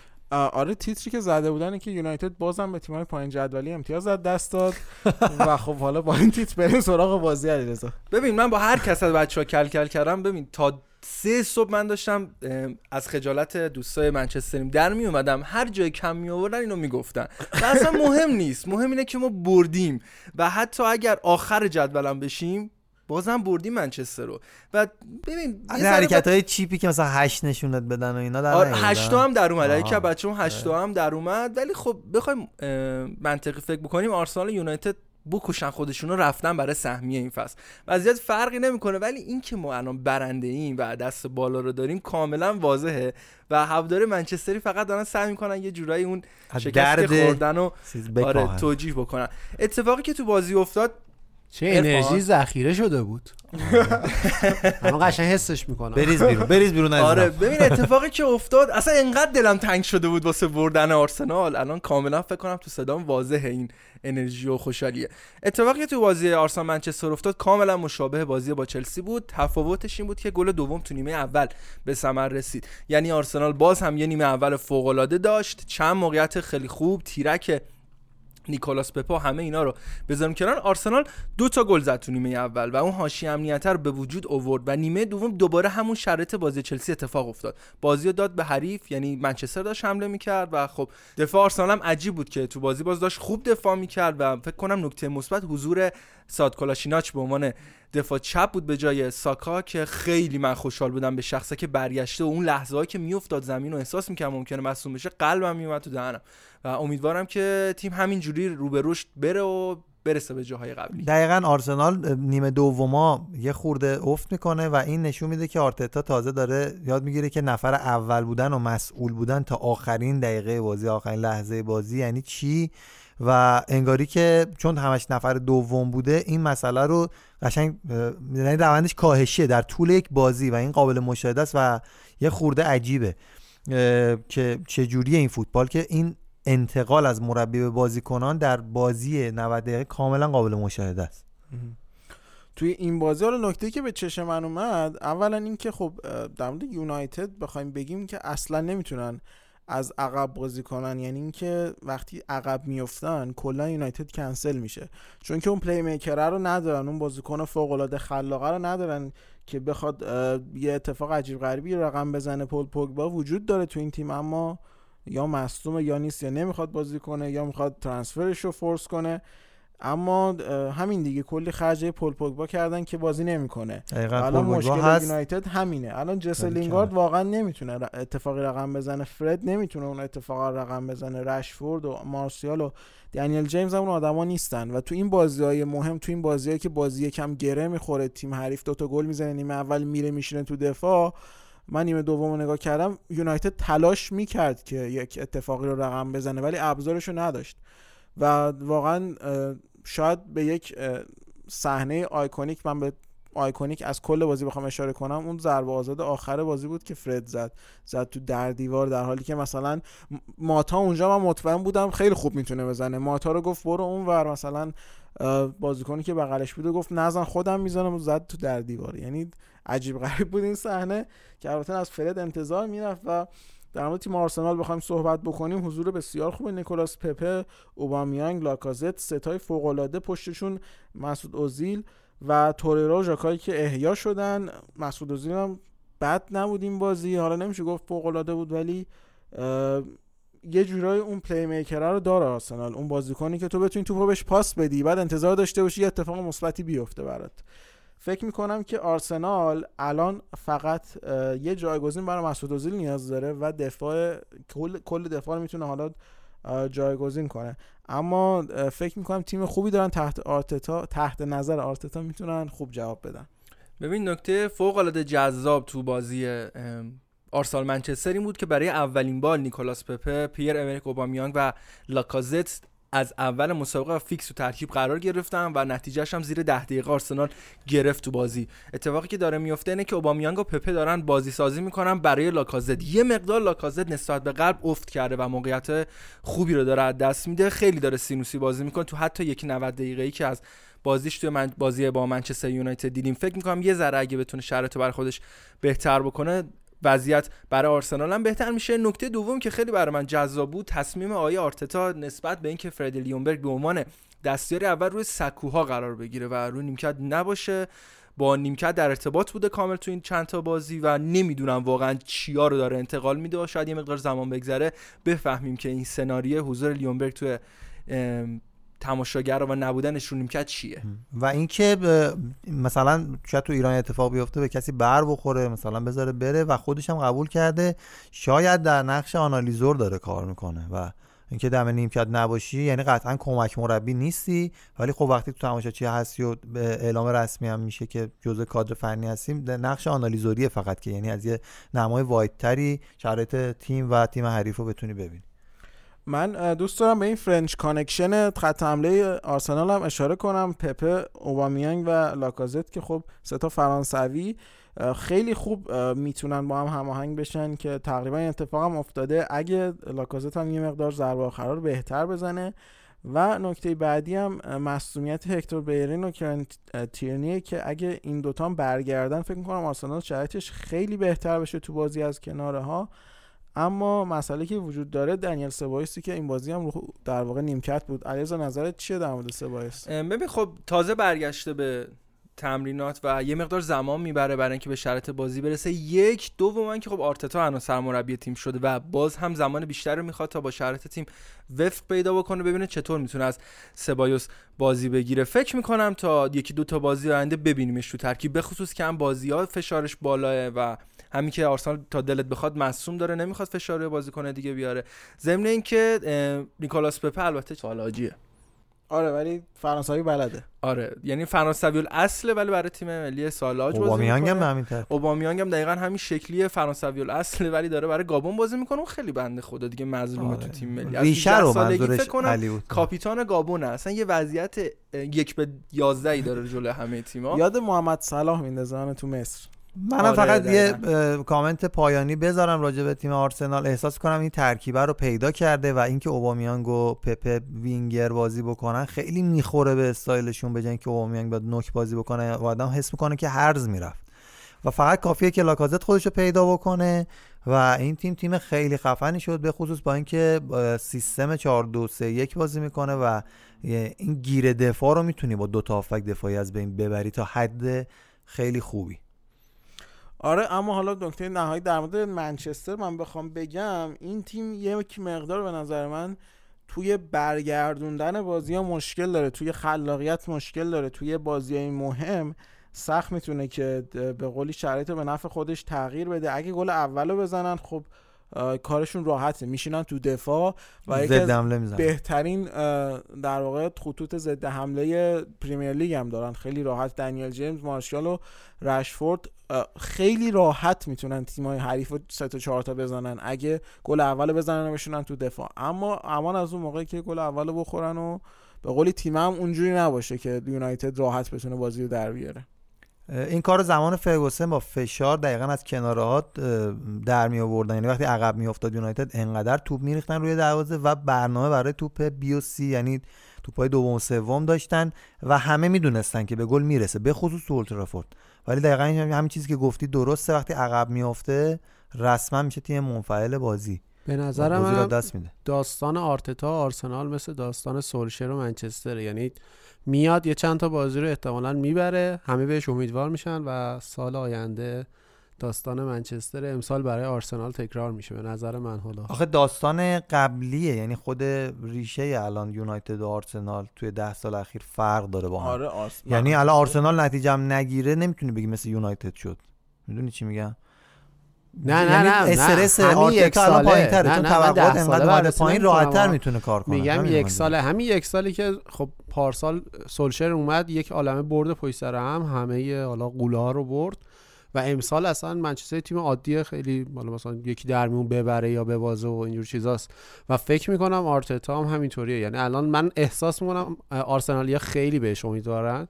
یعنی از همون بازی اول که باخت و این بازی که برد الانم میگم این انرژی رو من کنار نشستم کنار علی رضا و فکر می‌کنم که انرژی رو دارم می‌گیرم و فکر می‌کنم این قشنگ امیدواریه هست. امیدوارم این اتفاق نیفته ولی من حسم اینه که این تیم خیلی کار داره. نکته که می‌خوام بگم این اتفاق برای مثلا تو یونایتد زودتر پیش اومد. یعنی مورینیو که اومد اون انرژی قشنگ اومد تو یونایتدیا برای آرسنال هنوز مربی نیومده بود که این اتفاق بیفته و حالا آرتتا. یعنی اگر بخوای مقایسه بکنی می‌تونی با اون مقایسه کنی در این حال که من میگم مورینیو اصلا آمارش هم بد نبود دیگه. یه بارم بررسی کردیم. و آرتتا کافیه که آرسنال الان از همین وضعیت بیاره دوباره تو top 6 حفظ بکنه و قطعا در شر... به قول معروف فصل بعدی بازیکن بگیره. درست میشه. من احساس می‌کنم اتفاقا اینجوری نیست. و همین سولشیر هم همین موندگاری سولشیر با این وضعیتی که از در این فصل اگر تا آخر بمونه به نظر من فصل بعد یونایتد جدیدی رو خواهیم دید. با همین سولشیر هر فصل داریم یونایتد جدید رو می‌بینیم. نه, نه ببین نه, نه, اینجوری نیست. با طرف باید جا بیفته. درسته به خاطر هیجان فصل قبل یه نیم فصل 13 14 تا بازی 12 تا برد و برد. ولی اونم غلطه که انتظار داشته باشی. فصل بعد خب دیگه بیا قهرمان کن یونایتد نه. ولی این فصل باید بگذره سرد و گرمش رو بچشن الان حق همین یورگن کلوپ که دو فصل نشست تا حالا برسه به اینجا. نمی‌تونیم واقعا انتظار داشته باشیم که سولشیر هم یه دفعه تحول ایجاد کنه. من میگم اگر مثل سولشیر بشه اتفاقا خوبم هست. چون سولشیر فصل بعد جواب می‌گیره. همین الانش هم نسبت به نیم فصل ابتدایی داره قشنگ بهتر میشه خود یونایتد. و اینکه اینا به نظرم سیر تحولیه و تکاملی. میفتم که میگفتش که من تیم ساختم برای سال 1404 استقلال. یعنی احساس می‌کنم الان سولسشر هم هر فصل میگیم که ان سال بعد و اینا. هر فصل بابا دو یه فصل و نیمه. نه حالا میگیم دیگه سال بعد میگیم. نکن اصلا. نه مثلا اینه که یه سری خریدهای کلیدی نیاز داره. مثلا تو هم پست پوگبا playmaker لازم داره. به نظر من یونایتد تیمش خوبه. از لحاظ squad چیزی کم نداره بجز اون پست. یعنی یکی دو تا بازیکن خوب بگیرن که توی ژانویه هم برنامهشو دارن. جیمز مدیسون از لستر رو نشون کردن و یه بازیکن دیگه هم می‌خواستن بگیرن برای اون پست منچستر که حالا به نظر من اگه بگیرن اکثر مشکلاتشون حل میشه بقیه‌اش هم برمیگرده. به به قولی کرکتری که حالا یعنی الان اختلاف منچستر یونایتد و حالا چلسی و حالا منچستر سیتی فقط همون یه بازیکنه که بعد جای پوگبا بگیرن. نه یک. ببین تو هر پست مثلا به نظر من به آخره پای بازیکناشون نشستن و خب می‌خوان که اینا حالا به یه جایی برسن. یعنی یه نسلی داره می‌سازه. حالا هفته قبل هم صحبت کردیم راجبش ولی من احساس می‌کنم که این تیما مثل میلان مثل حالا منچستر اینا احتمالا دوره یه دوره ای رو باید بگذرونن که حالا حالا هم در نمیان ازش. یعنی خب منچستر هم همون درد میلان رو خواهد داشت. موافقم ولی و میگم این با فکر نمی کنم شخصی مثل سولشر درست بشه. یونایتد جلوتر از میلانه. تو این حتی دوره در مورد میلان با گتوزو اصلا موافق نبودم. حالا ما قبلا با علی خیلی صحبت کردیم راجع به این. احساس می‌کنم اونم کسی نبود که بتون درسته حالا بهترین نتایج تو همین چند فصل اخیر میلان فکر کنم گتوزو گرفته. ولی بازم من فکر می‌کنم که نه اینا درسته یه جرقه می‌زنن مثل همون نیم فصل دومای حالا باز من هم میگم علی منصوریان چون تقریبا همینطوریه. یه نفر که حالا تو این باشگاه بوده و از همین باشگاه بزرگ شده.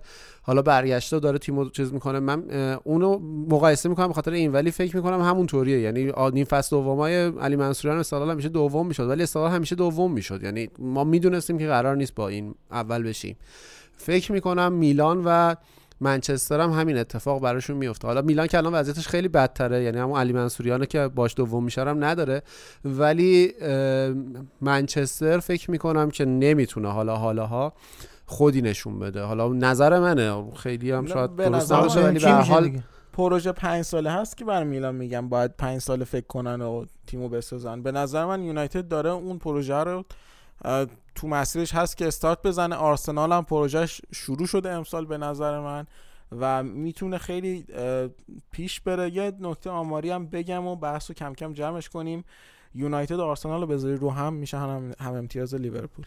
من فقط یه نکته بگم. علی من کاملا نظرم برعکس تو. یعنی احساس می‌کنم که آرسنال مشکلش مدیریت و مربی بود و کاملا بازیکنه خوب داشت بغیر از خط دفاعی. ولی اون سن منچستر یونایتد حالا الان نمی‌تونیم بگیم سولشر خوبه یا بد. با این بازیکن‌ها هر مربی دیگه به چالش می‌خوره. من فکر کنم بغیر از دروازه و خط دفاعی یونایتد تو همه پست‌های دیگه بازیکن مطمئن نیاز داره. به خاطر اینکه همشون روی یه سطح متوسط رو به بالایی هن. همشون یه رنج سنی جوون دارن.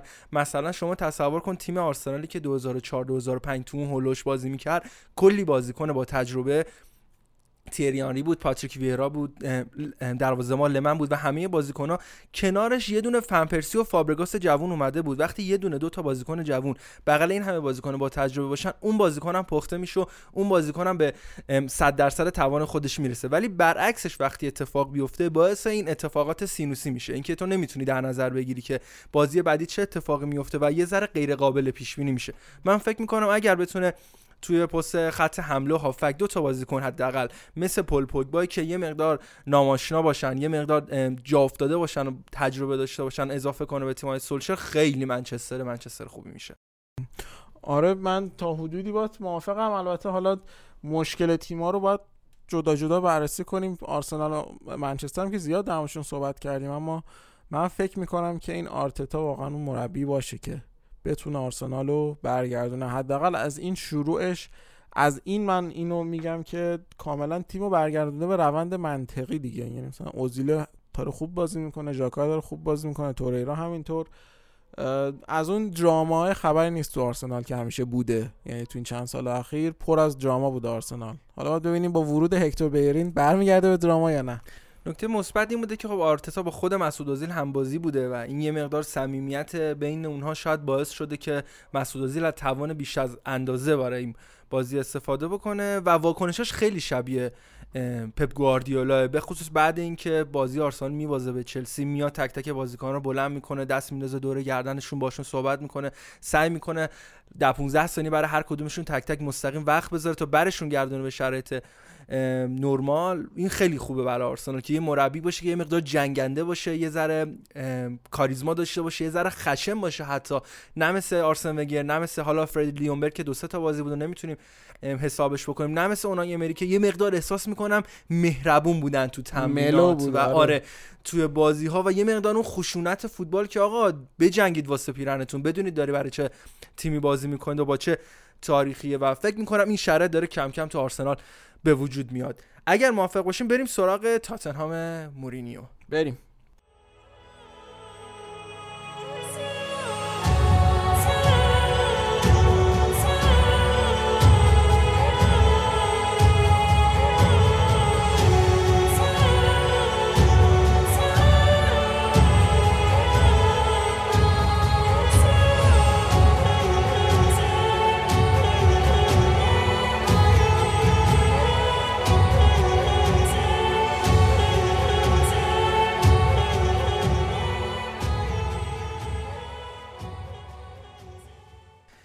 راجع به بازی تاتنهام می‌خوایم صحبت بکنیم. تاتنهامی که فصل گذشته فوق العاده بود و تا فینال Champions League رفته این روزا حالا اوضاع خوبی نداره با جوزه مورینیو تو زمین ساوتهمپتون یک بر صفر گل فوق العاده دنی اینگز شکست خورده. بازی که واقعا هم خوب نبود تاتنهام و موقعیت گل آنچنانی هم نداشت و ساوتهمپتون تونست با یه بازی منطقی و یه جورایی دفایتور بازی رو نگه داره و یک هیچ برنده بشه. بازی که اندومبلن مصوم شد واسه تاتنهام. خبر بدی می‌تونه باشه واسه طرفدارای تاتنهامی.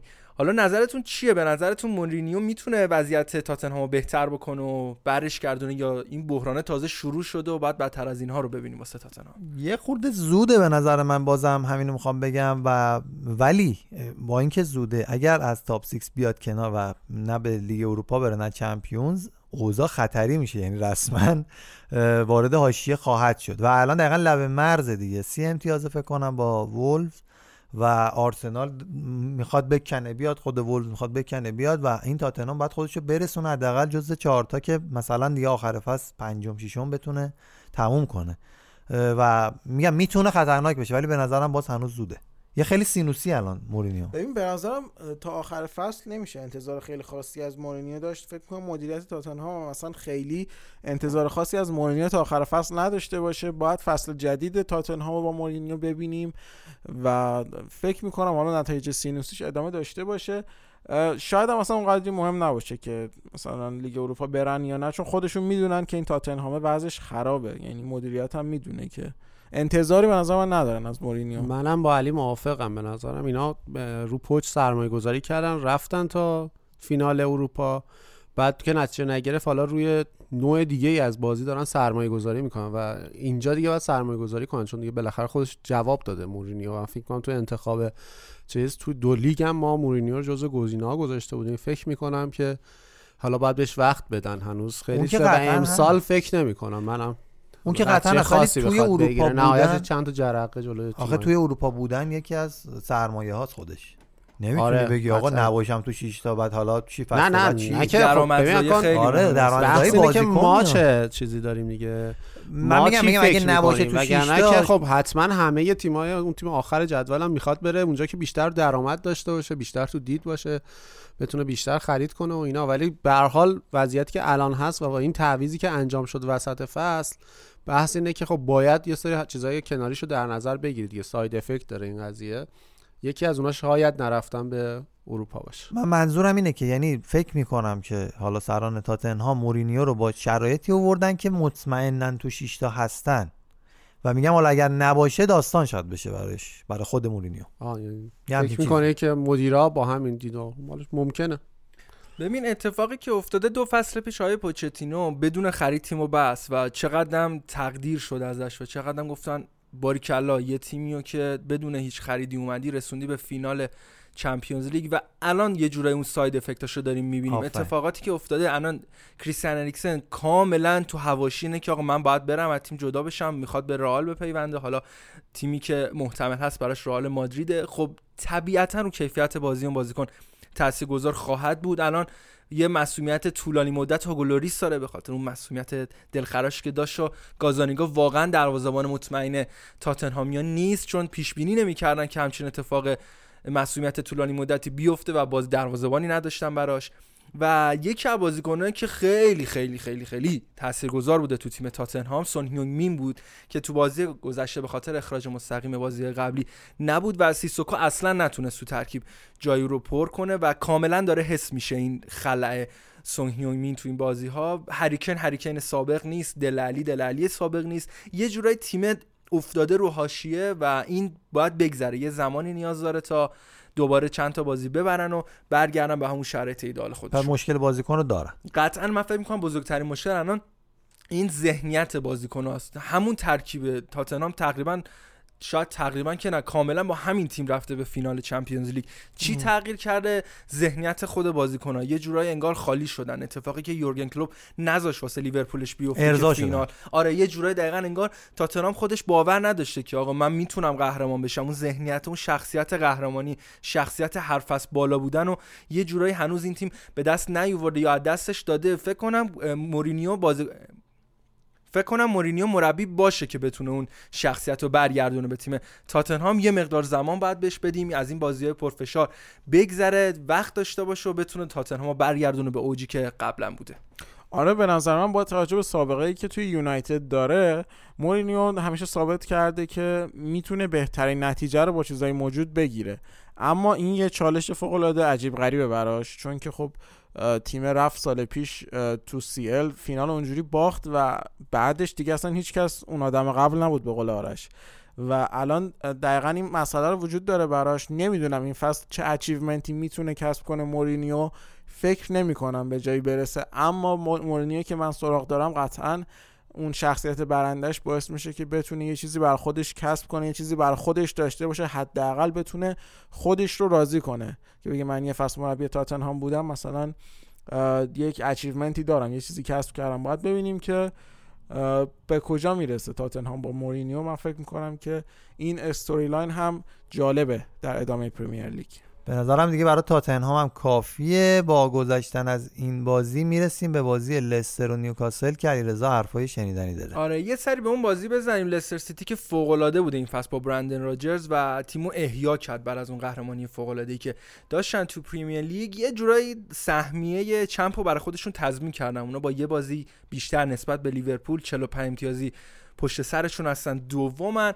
و الان لیورپول لستر و منچستر سیتی شرایط رو یه جوری تغییر دادن تو لیگ برتر انگلیس که چلسی یونایتد تاتنهام آرسنال اورتون حتی ولورهمپتون و شفیلد یونایتد دارن سعی می‌کنن تا جایگاه چهارم و سهمیه مستقیم چمپیونز لیگو به دست بیارن و سه تا تیم اول یه جورایی دست نیافتنی شدن و چرخش فقط بین لستر و من سیتی برای دوم سومیه. نکته جالبی که این بازی داشت عدم حضور جمی واردی تو ترکیب بود به خاطر تولد فرزندش. خب این مسابقه رو حضور نداشت اما کیفیت خط حمله لستر سیتی به قوت خودش باقی بود. نیوکاسل که تو زمین خودش خوب بازی می‌کنه و تهاجمی بد جور شکست خورد و سه هیچ. مغلوب لستر سیتی شد که آیوزه پرز به شدت داره خوب بازی می‌کنه و از همین تیم نیوکاسل transfer شد به لستر سیتی و موفق شد به تیم سابقش گل بزنه و یه خوشحالی خیلی mellow نسبتاً آرومی هم داشت بعد از گلی که به ثمر رسوند و این بود هفته آخر آخر پریمیر لیگ. بریم عرفان هم فقط یه چیزی به بازی این حالا البته اشاره زیاد کردیم محمد زیاد گفته ویلفرد اندیدی تنهایی اون جلوی خط دفاعی رو قشنگ به قول معروف sweep می‌کنه جمع می‌کنه و اصلا یه بازی عجیبی. با 23 سال سن منو یاد همین انگولو کانته میندازه که یعنی می‌تونه یه انگولو کانته دیگه ای باشه البته نیجریایی هستش.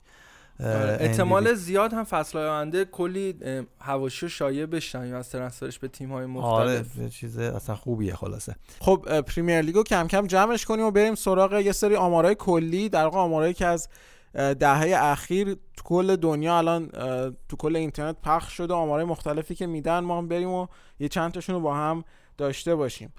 به نظرم اولین و باحال‌ترینش که جذابیت هم داره بهترین گلزنان یعنی آمارهای گل توی دهه اخیر توی پنج تا لیگ معتبر است. همین پریمیر لیگ آگوئرو 174 گل هری کین 136 گل وین رونی 114 گل لوکاکو 113 و فن پرسی 98 تا. لالیگا لیونل مسی 369 گل رونالدو 304 گل. البته بگم این بخاطر اینکه رونالدو رفته از اسپانیا و اگه بود اختلاف کمتر بود احتمالا. بنزما 155 تا و این بالا اومدن بنزما هم به دلیل اینه که دقیقا رونالدو رفت. سوارز 141 گل و گریزمن 141 گل. دیناتاله سری آ دیناتاله 125 تا ایکاردی 121 هیگواین 121 ایموبیله 116 تا و کوالیارلا 109 گله. بوندسلیگا لواندوفسکی 221 گل مارکو رویس 122 تا مولر 107 تا گومز 99 تا و اوبامیانگ 98 گله. یه به قول معروف تصویر سازی هم بکنید از اون تیمایی که انتخاب کردیم همچین پر بیرا هم نبوده به نظرم. فرانسه ادینسون کاوانی 136 تا زلاتان 113 تا لاکازت 100 تا فلوریان تاوین 78 تا و گومیس 78 گله که هنوز الهلال هست؟ الهلال بازی کرد. هنوزم بله هستش و و اینم آخرین لیگی بود که گفتم خدمتون خب بریم سراغ 10 تا 10 تا از بدترین خریدای دهه اخیر لیستی که از طریق سایت گل منتشر شده. خیلی سریع بریم سراغ این لیست. اولینش ببه از ویکتور گیمارش به یونایتد با 7.4 میلیون پوند بازیکنی که فرگوسن وقتی خریدش گفتش که من تا حالا هیچ بازی ازش ندیدم. معمولا هم این کار نمی‌کنم. اگه کسی بخوام بخرم بازی زیادی ازش می‌بینم. اما تیم استعدادیابی خوبی داریم و بهشون اعتماد می‌کنم. یه جورایی خلاف روند خودش عمل کرد و ببه هم که در واقع با هفت بازی ثابت کرد که فعلا خیلی کار داره و الان هم کلا از دور خارج شده. الان تو رایو وایکانو سطح دوم فوتبال اسپانیا است. اما بریم سراغ دنی درینک واتر از لستر سیتی به چلسی انتقال گرون قیمتی که بعد از اون فصل فوق العاده لستر سیتی رقم خورد و درینک واتر اومد به چلسی. 35 میلیون پوند من بگم اینو. آره و اما نتونست خیلی موثر باشه. 12 تا بازی انجام داد. فقط و مثل کانته نبود برای چلسی و خب یه جوره خرید خیلی ناموفق به حساب میاد. سولدادو از والنسیا به تاتنهام با 26 میلیون پوند که خب اینم عجیب غریبه واقعا رقمش 26 میلیون پوند برای روبرتو سولدادو. هفت گل تو دو تا فصل زد. آره قبلش 24 تا گل تو لالیگا زده بود اما هفت گل تو دو تا فصل که خب نشون میده بازی کردن تو پرمیر لیگ فرق داره. یکم با بقیه لیگا ویلفرد بونی سوانزی به منچستر سیتی. ویلفرد بونی که یه زمانی خیلی صحبتش بود که بازیکن خوبی میشه گلزن خیلی خوبی اما وقتی اومد سیتی کلا داستان تغییر کرد. 20 گل زده بود سال 2014 اما 6 گل در 36 بازی توی سیتی خیلی خرید بدی بود. آره بعد خیلی جالبه که الان تیمی نداره. یه فصل قطر بازی کرد و الان کاملا بی تیمه بدون داره. تیمه. آره استراحت می‌کنه. علیرضا خرید بعدی توماس لمار از موناکو به اتلتیکو مادرید 60 میلیون یورو. توماس لمار که خیلی فاجعه، شایعه. آره واقعا خیلی اون موقع خوب بود و همه تیم‌ها داشتن لینک می‌شدن بهش دیگه. آرسنال بود چلسی بود یونایتد بود تاتنهام هم بود. یعنی کلا به top 6 انگلیس لیش لینک شده بود در نهایت به top 6 اتلتیکو. و آرسنال. آره. و ببین ما کلا هستیم ببین به آقا- عنوان یه میلانی اصلا راجع به این قضايا صحبت نریم نکنیم. تو ما. الان تو یه تیمیم تو یه وضعیت آقا این. آمار رو. ادامه بدیم توماس لمار همزمان ما با توی امباپه- تیمیم با این تفاوت که ما چند تا قهرمانی چمپیونز لیگ داریم 6 تا بیشتر بابا ما ای افتخار بابا. اون یه هر فینال موقع تونستید شما یه فصل بدون باخت قهرمان لیگتون بشید جام طلایی بزنید ما با هم صحبت می‌کنیم خب بریم سراغ. انتقال لمار زمانش فکر کنم با امباپه یکی درسته. با انتقالش آره آره, آره. دقیقاً. و لمار دقیقا برعکس به سمت پایین رفت امباپه به سمت بالا و این خودش جالبه. انتقال بعدی نیمار از بارسلونا به پاریس سن ژرمن من خودم خیلی نمی‌تونم بگم منفی بود. واسه نیمار خیلی بد بود اما حالا برای پاریس انجام پاریس بعد سن نبود. ژرمن شاید اونقدر نه. یعنی اکثر انتقالاتی که گفتیم واسه تیم دریافت کننده انتقال وحشتناکی بوده به نظر من. این جزء اونا نیست. اما خب برای نیمار خیلی بد شد. نیماری که تو ام داشت فوق العاده کار می‌کرد. بذار آمار رو بگیم. الان تو پاریس انجمن 70 تا بازی 60 تا گل زده 35 تا پاس گل. یعنی اصلا, اصلا بد نیست. برای پاریس انجمن ولی همه می‌دونن این نیمار از این همین آمارش هم بهتره. اگر که تو جای درستی قرار می‌گرفت. خب دو تا انتقال بعدی خیلی برای من به شخص جذاب بود. اولیش پاکالکاسر از والنسیا به بارسلونا با مبلغ 30 میلیون یورو. پاکالکاسری که حالا این فصل دورتموند رو صرف نظر کنیم فصل قبلی فصل فوق العاده تو دورتموند داشت اما نتونسته بود قبلش توی بارسا این شرایط رو مهیا بکنه برای خودش تو 50 تا بازی که برای بارسا بازی کرد که کمم نبود فقط تونست 15 تا گل رو به ثمر برسونه. بارسا که اصولا زیاد گل می‌زنه و مهاجماش همیشه بالای 20 تا گل زدن و با کیفیتن لیویس سوارز مسی و اصلا قابل مقایسه نبود با این بازیکن انتقال بعدی که اتفاق افتاد و کلی هواشی داشت برای خود بازیکن و تیمش ممفیس دیپای از آینتهوون به منچستر یونایتد بود که با 31 میلیون پوند این انتقال. اتفاق افتاد که اه، ممفیس دیپای 29 تا بازی برای شیاطین سرخ انجام داد که فقط دو تا گل به ثمر رسوند. نکته خیلی عجیبه این انتقال این بودش که ممفیس دیپای مصاحبه کرده بود و گفته بود من دارم میرم به یونایتد به خاطر اینکه تو چمپیونز لیگ بازی بکنم و یه تیمی باشم که برای اروپا میجنگه و همون فصل توسط آینتهوون حذف شدن تو پلی آف و آینتهوون رفتش به. چمپیونز لیگ. و منچستر و پی- اه، منفیس دیپای رفتن تو لیگ اروپا بازی کردن و نابودش کردن تو صفحات اجتماعی منفیس به قول دیپای هر- محمد طرفداران رضا، آینتهوون شب بخیر آقای دیپای. و من دوست دارم به چند تا انتقالم حالا خودمون اشاره کنیم. اون به قولی 5 تا انتقالی که حالا بگیم سه تا انتقالی که به نظر خودتون تو دهه اخیر فاجعه بار بودن. به نظر من سه تا پشت سر هم بخوام بگم. انتقال فالکو به یونایتد دیماریا به یونایتد و الکسی سانچز به یونایتد. آره. سه تا یونایتدی. دقیقا اون انتقال عجیب غریب سانچز و میخیتاریان یه جورایی سر زدن این دوتا بازیکن توسط یونایتد و آرسنال بدترین اتفاق واسه هر دو تا باشگاه بود. یعنی هر دو بازیکن تو تیم‌های قبلی خودشون خوب بودن. بعد اینکه جابجا شدن اصلا اتفاقات عجیب غریبی افتاد و الان هم هر دو قرضی دارن تو اینتر و روم. تو ایتالیا بازی می‌کنن و فکر نمی‌کنم دیگه تو ترکیب‌های سولشر و آرتتا جایی واسه این دو تا بازیکن باشه. و خریدای یونایتد کلا مسئله دار شد پس از رفتن الکس فرگوسن. تعداد خریدای بد به مراتب بیشتر از تعداد خریدای خوب شد. دقیقا باز برخلاف فرگوسن که یه کسایی رو می‌خرید باورت نمی‌شد خوب باشن و بسیار بسیار جواب می‌دادن که شاهکار اه، واقعا تاریخی فرگوسن هم که قطعا خود کریستیانو رونالدو بود که رفت باش نشست تا بالاخره باش قرارداد بستن و یعنی لینک شده بود به آرسنال سنگین. و خب الان دقیقا یونایتد پول زیاد میده و بازیکن رو میاره خالی از انگیزه می‌کنه با اون عددی که می‌گیره اوورریتدش می‌کنه بعد میاد تو تیم جواب نمیده میفرسته میره. و سانچز دیگه اون سانچز نشد و همه اونایی که خود علی هم گفت. یکی از حالا مشکلاتی که خرید پرتداد به وجود میاره اینه که البته کلا فوتبال امروز این اتفاق افتاده که اسطوره ها کم شدن. یعنی شما نگاه کنید دیگه ما فرانچسکو توتی نمی‌بینیم پائولو مالدینی نمی‌بینیم تیری آنری فلان لمپارد چه می‌دونم استیون جرارد نمی‌بینیم.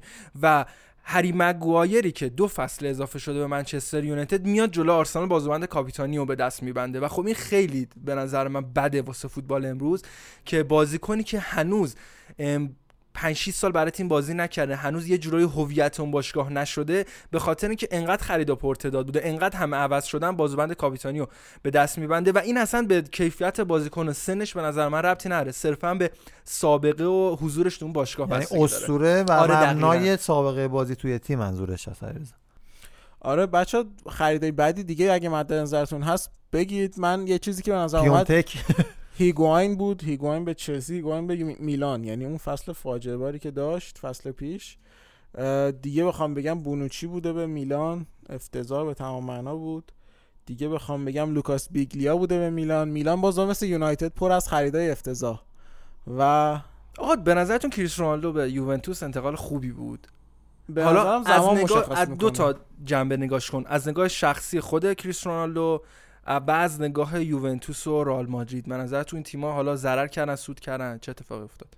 ببین برای رئال به نظرم اتفاق خیلی بدی نیفتاد. ولی یعنی به نظرم این اتفاق باید میافتاد. رئال باید از رونالدو جدا می‌شد. حالا این اتفاق شاید یه زودتر از زمانی که پیش می اومد افتاد. به نظرم لزوما بد نیست. و خب رئال هم داره مسیر خودشو دوباره پیدا می‌کنه. برای رونالدو به نظرم این اتفاق باید بر رونالدو هم میافتاد چون آدمی نیست که بخواد توی باشگاه بمونه آرامش رو دوست نداره چالش رو دوست داره. دوست داره که هیچ چیزای بیشتری کسب کنه خودش رو به چالش بکشه. و فکر می‌کنم که بر رونالدو هم لازم بود. نهایتا نمیشه گفتش که اتفاقی بود که می‌شد ازش جلوگیری کرد. به نظر من اجتناب ناپذیر بود ترانسفر رونالدو. حالا حالا الان که نگاه می‌کنی اینطوری اون موقع اصلا آدم باورش نمی‌شد. اما به نظر من نمیشه گفت لزوما موفقیت آمیز نبوده. به نظر من فکر می‌کنم که این یک دو فصل آینده مشخص می‌کنه که انتقال خوبی بوده. به نظر من خیلی انتقال اتفاقا خوبی بود هم برای خودش هم برای یووه هم برای رئال. اولا که شخصیت رئال مشخص شد که تیم بزرگیه واقعا فقط وابسته به بازیکن نیست.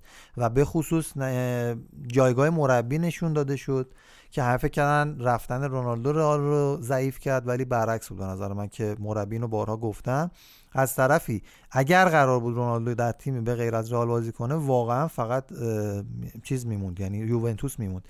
حتی یونایتد هم اگر قرار بود برگرده با این وضعیت که دقیقا ایرزا گفت همه بازیکن‌ها جدیدن اصلا جای رونالدو نبود و یه تیم ریشه داری بودش که حداقل انگیزه اروپایی داشته باشه و مونده. صبر کنید یک ماه دیگه شروع دوباره دور بعدی چمپیونز.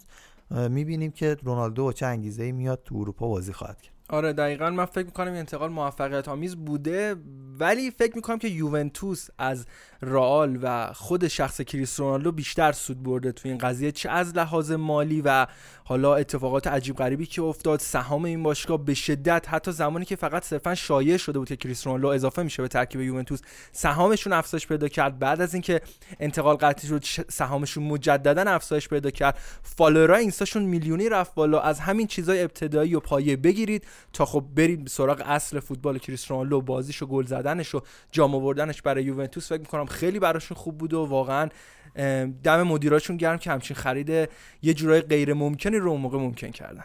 به نظر من کاکا هم می‌تونه جزو این لیسته باشه. وقتی که از میلان سال 2009 فکر کنم رفتش رئال و کاملا سال اخیر. چون ده ساله دو سالش خب میفته دیگه سال اولش خب خیلی چیز نبود ولی بعدش نه دو سال کاکا در ندارم با این که چیزه. ولی به صورت عمومی بیشتر دوران فوتبالش تو این همین دهه بود دیگه 2009 که رفت سه سال رئال سه یا چهار سال رئال بود بعد باز دوباره برگشت میلان و این فکر می‌کنم که بازگشتش به میلان یعنی انتقال بعدی می‌دونی. هر دوتاش بد بود حالا در ادامه هم دیگه بود به نظر من آمد خوبی نبود. رفت آمد خوبی نبود و برای خودش خیلی گرون در اومد. بریم سراغ 50 تا بازی برتر دهه از نگاه مجله 442 که 50 تا در واقع 41 رو با هم بررسی بکنیم و ببینیم که از چه قرار بوده. علیرضا. بریم سراغ پنجاهمین مسابقه. دیدار فوق العاده نوستالژیک اوروگوئه غنا یکی که تو جام جهانی 2010 اتفاق افتاد و هند معروف لوئیس سوارز که پنالتی رو داد آساماژیان پنالتی رو به بیرون زده در نهایت اوروگوئه موفق شد تو ضربات پنالتی این تیم رو شکست بده و بره به نیمه نهایی جام جهانی. پنجاهمین بازیه که وبسایت 442 قرار داده به عنوان بازی حالا مهمترین بازی های ده سال اخیر. بازی شماره 49 انگلیس 5 2 اسپانیا فینال جام جهانی زیر 17 سال 2017 نسل فوق العاده انگلیس خودش نشون داد تو این بازی توی این رقابت ها تو این جام جهانی و یک جورای شروع یک عصر جدید برای فوتبال انگلیس رو میشه با این بازی به قولی حال و حالا اون رقابت ها میشه گفت که رقم زده شد. شماره 48 یه بازی 0 0 رو داریم. بورسیا دورتموند و بایرن مونیخ بوندسلیگا 2015 2016 0 0 بازی که خب البته گول نتیجه‌ش هم نباید خورد. یک بازی تاکتیکی فوق العاده بود و موقعیتایی که تیما پس از یکدیگه داشتن و با سیوهای دروازه‌بان یا بیدقتی مهاجما به هدر رفت. بازی فوق العاده جذابی رو داشتیم. اگرچه 0 0 شد. بازی بعدی میریم سراغ چمپیونشیپ انگلیس لیدز یونایتد دربی کانتی که 4 دو دربی موفق شد این مسابقه رو. برنده از زمین مسابقه خارج بشه. در حالتی این اتفاق افتاد که تیم اون موقع فرانک لمپارد تو بازی رفت یکیچ لیدز شکست خورده بود و یه جورایی سخت بود شرط برای اینکه به پریمیر لیگ اضافه بشه ولی اومدن و با بازی فوق العاده 4 بر 2 تیمو شکست دادن و یه جشن صعود فوق العاده درخشان رو گرفتن و اومدن به لیگ برتر. آره بازی که اصلا خیلی جالب بود. فضاش مارچل بیلسا و لمپاردی که طرفدار لیز یکیچ برده بودن. کری میخوندن که آره لمپارد گریه نکنه و دوران تمام و خیلی بر لمپارد کری میخوندن. بازی برگشت چهار دو و تمام. بیلسایی که برگشت حتی با اول شدن توی چمپیونشیپ برگشت دوباره تو چمپیونشیپ که یه فصل دیگه اونجا بازی کنه. بازی بعدی آرسنال دو تاتنهام سه فصل 2010 2011 بازی که فکر می‌کنم علیرضا بتونه بهتر در موردش توضیح بده. آره دقیقا بازی که خب اون سال از سال 1993 تاتنهامی موفق نشده بودن تو زمین آرسنال شکست بخورن. خب اون بازی که از سال 1993 تاتنهامی موفق نشده بودن آرسنال رو شکست بدن تو خونه خودش و بازی که آرسنال دو جلو بود و یه کامبک عجیب غریب خورد تو نیمه دوم و سه گل دریافت کرد و در نهایت تاتنهام موفق شد. سه دو آرسنال شکست بده و یه آمار فوق العاده بعد برای خودشون بشکنن و پیروز از زمین بازی خارج بشن. آره درخشش گرت بیل و رافائل فندرفارت هم جالبه که تو این بازی اتفاق افتاد اما بازی بعدی با مونیخ 5 1 وولسبورگ می‌دونید تو این بازی چه اتفاقی افتاد یا نه؟ فکر کنم اون 5 تا گل معروف آقا لواندوفسکی. و اون واکنش بانمک پپ گواردیولا که دو دست گذاشته رو سرش رو باورش نمی‌شد. چه تعویزی کردم تو همه تیتراژهای تمام برنامه‌های فوتبالی این صحنه هست. اگه دقت داشته باشید. بازی که بایرن مونیخ یک هیچ عقب بود تا دقیقه 60 این واسه من جالبه که یعنی بازی نبود که بایرن مونیخ سوار بازی باشه مثلا 6 تا زده باشه این بیاد 5 تا بذاره روش. لواندوفسکی اومد سوار وولفسبورگ شد. تا دقیقه 60 یک هیچ عقب بود و به قول عرفان لواندوفسکی اومد و سوار بازی شد. 5 تا توی 9 دقیقه. همچنان این رکورد کسی نزدیکش هم نشده. اما شماره 44 سوانزی 5 کریستال پالاس 4 لیگ برتر فصل 2016 2017 یه بازی واقعا عجیب غریب. یعنی دقیقه 66 بازی 2 1 68 3 1 75 3 2 82 3 3 84 4 3 91 4 4 و 93 4 5 4 به نفع سوانزی بازی تمام شد که اصلا همین الان هم ببینید براتون فوق العاده جذابه. اتفاقی که تو این بازی داشتیم که دو بار حالا شاید هم سه بار comeback دیدیم. اول کریستال پالاس یکی جلو میفته بعد سوانزی سه یک جلو میفته بعد 4 سه کریستال پالاس و در نهایت 5 4 سوانزی بازی رو می‌بره که واقعا بازی جذابی بوده. بازی بعدی بریم سراغ سیتی ویگان 2012 2013 بازی که در کمال تعجب سیتی پرستاره و پرخرج اون روزا رو ویگان یک هیچ برد. ویگان فکر کنم دسته پایین بود. یعنی دسته دو دسته یک در واقع انگلیس بود که میاد سیتی رو خیلی راحت یک هیچ می‌بره توی بازی جذاب. بریم سراغ بازی بعدی. شماره 42 ایسلند دو انگلیس یک. یورو 2016 بازی که ایسلند رو یه جورایی به جهان معرفی کرد فوتبال ایسلند رو. علیرضا نظرت چیه در مورد این خب بازی؟ ببین یه بازی عجیب غریبی بود. از اون بازی به بعد انگار یه جورایی تشویق هوادار. تشویق ایسلندی هوادارا مد شد و یه کشور رفت رو هوا واقعا. و چقدر شوخی شد با اینکه منتظر باشه تا سال بعد چقدر جمعیت این کشور افزایش پیدا می‌کنه به خاطر خوشحالی بعد گل هواداراشون. و حالا آره. کاری نداریم ولی انگلیس واقعا اون بازی شایسته باخت بود. و برعکسش ایسلند شایسته برد بود. به خاطر که خیلی جسورانه اومدن بازی کردن و اومده بودن که ببرن و همین اتفاق افتاد براشون. بریم سراغ آخرین بازی این پارت اول 50 تا بازی برتر دهه اخیر که می‌رسه به بازی فوق العاده خاطر انگیز فینال لیگ قهرمانان 2011 12 بایر مونیخ چلسی. بازی که با نتیجه یک یک در نهایت به پایان رسید ولی خب خیلی هواشی و اتفاقات عجیب غریبی تو اون بازی اتفاق افتاد. سرنوشت قهرمانی عوض شد و بازی فوق العاده خاطر انگیزی بود واسه همه فوتبال دوستا یه جورایی.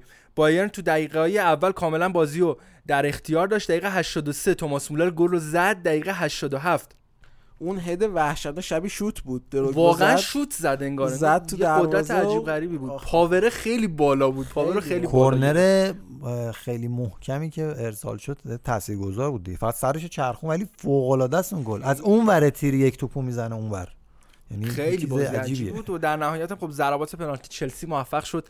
قهرمان خود بشه. دروگبا هم زد پنالتی آخر رو خیلی عجیب غریب بود. من قشنگ اون بازی رو یادمه که خوابم برد. یعنی وسط های بازی خوابم برد. بعد بیدار شدم بود پنالتی. خوابه رو من- یادشه آره من. بیدار شدم ضربات پنالتی بود. یعنی دوتا گلم از دست داده بودم. بعد زنگ زدم به علی. گفتم چی شد حاجی؟ چرا بازی ضربات پنالتی؟ من خوابم برد. قضیه چی گفت؟ هیچی نگو. طرفدار به شدت.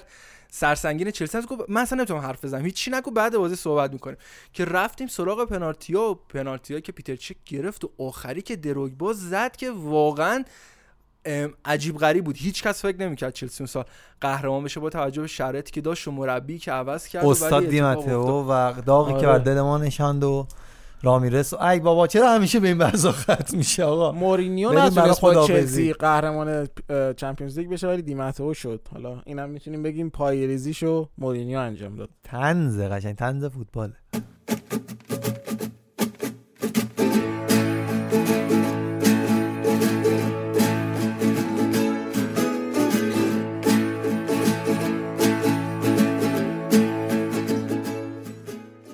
مرسی مرسی. خیلی ممنون. خیلی سپاسگزارم از اینکه بازم با ما همراه بودید. ما سعی کردیم این رو بهتون بگیم که اگر که فصل تعطیل بشه لیگا تعطیل بشه چه زمانی که تابستون بودش و کلا لیگا تعطیل بود چه الان که Boxing Day بود و حداقل یه هفته کل فوتبال دنیا بغیر از انگلیس تعطیل بود. ما ازش غافل نیستیم. راجع به همشون مفصل صحبت کردیم از حواشی تا transfer ها و اتفاقای دیگه و بازم از هلدینگ دانا پلیمر تشکر می‌کنیم که همیشه یار و هم نفس و هم دوش ما اومده جلو و برای ما همه امکانات رو فراهم کرده دوشا دوش هم سایه و هم قدم. علی. منم به نوبه خودم تشکر می‌کنم از همه شما عزیزان که ما رو شنیدید. قطعا دوست داریم که نقدمون کنید ایراداتمون رو بهمون بگید و با روی باز استقبال می‌کنیم و باعث پیشرفتمون میشه. منم ممنونم از هلدینگ دانا پلیمر و همه بچههایی که تو این اپیزود همراه ما بودن و بهمون اه، کمک کردن. عرفان از حامیمون تشکر می‌کنم از همه کسایی که ما رو میشنون. فوتبال تعطیلی نداره. حالا که الان هم که تعطیل ژانویه است و انگلیس هم قوی رفتیم. خب باعث افتخار بود که امروز هم ام، تونستم در خدمت شما عزیزان باشم. امیدوارم که از این اپیزودم لذت ببرید و با ما همراه باشید. حتی این پاننکا underline پادکست و البته کست باکس بیاد تیم منتخبتون رو اونجا برای ما تو کامنت های کست باکس بگید. ما هفته آینده کامنتاتون رو مرور می‌کنیم و اگر گزینه از دست ما در رفته باشه راجع بهش حرف می‌زنیم. ممنون که همراه ما بودید. خدا نگهدار. خداحافظ. خدا نگهدار. فعلا.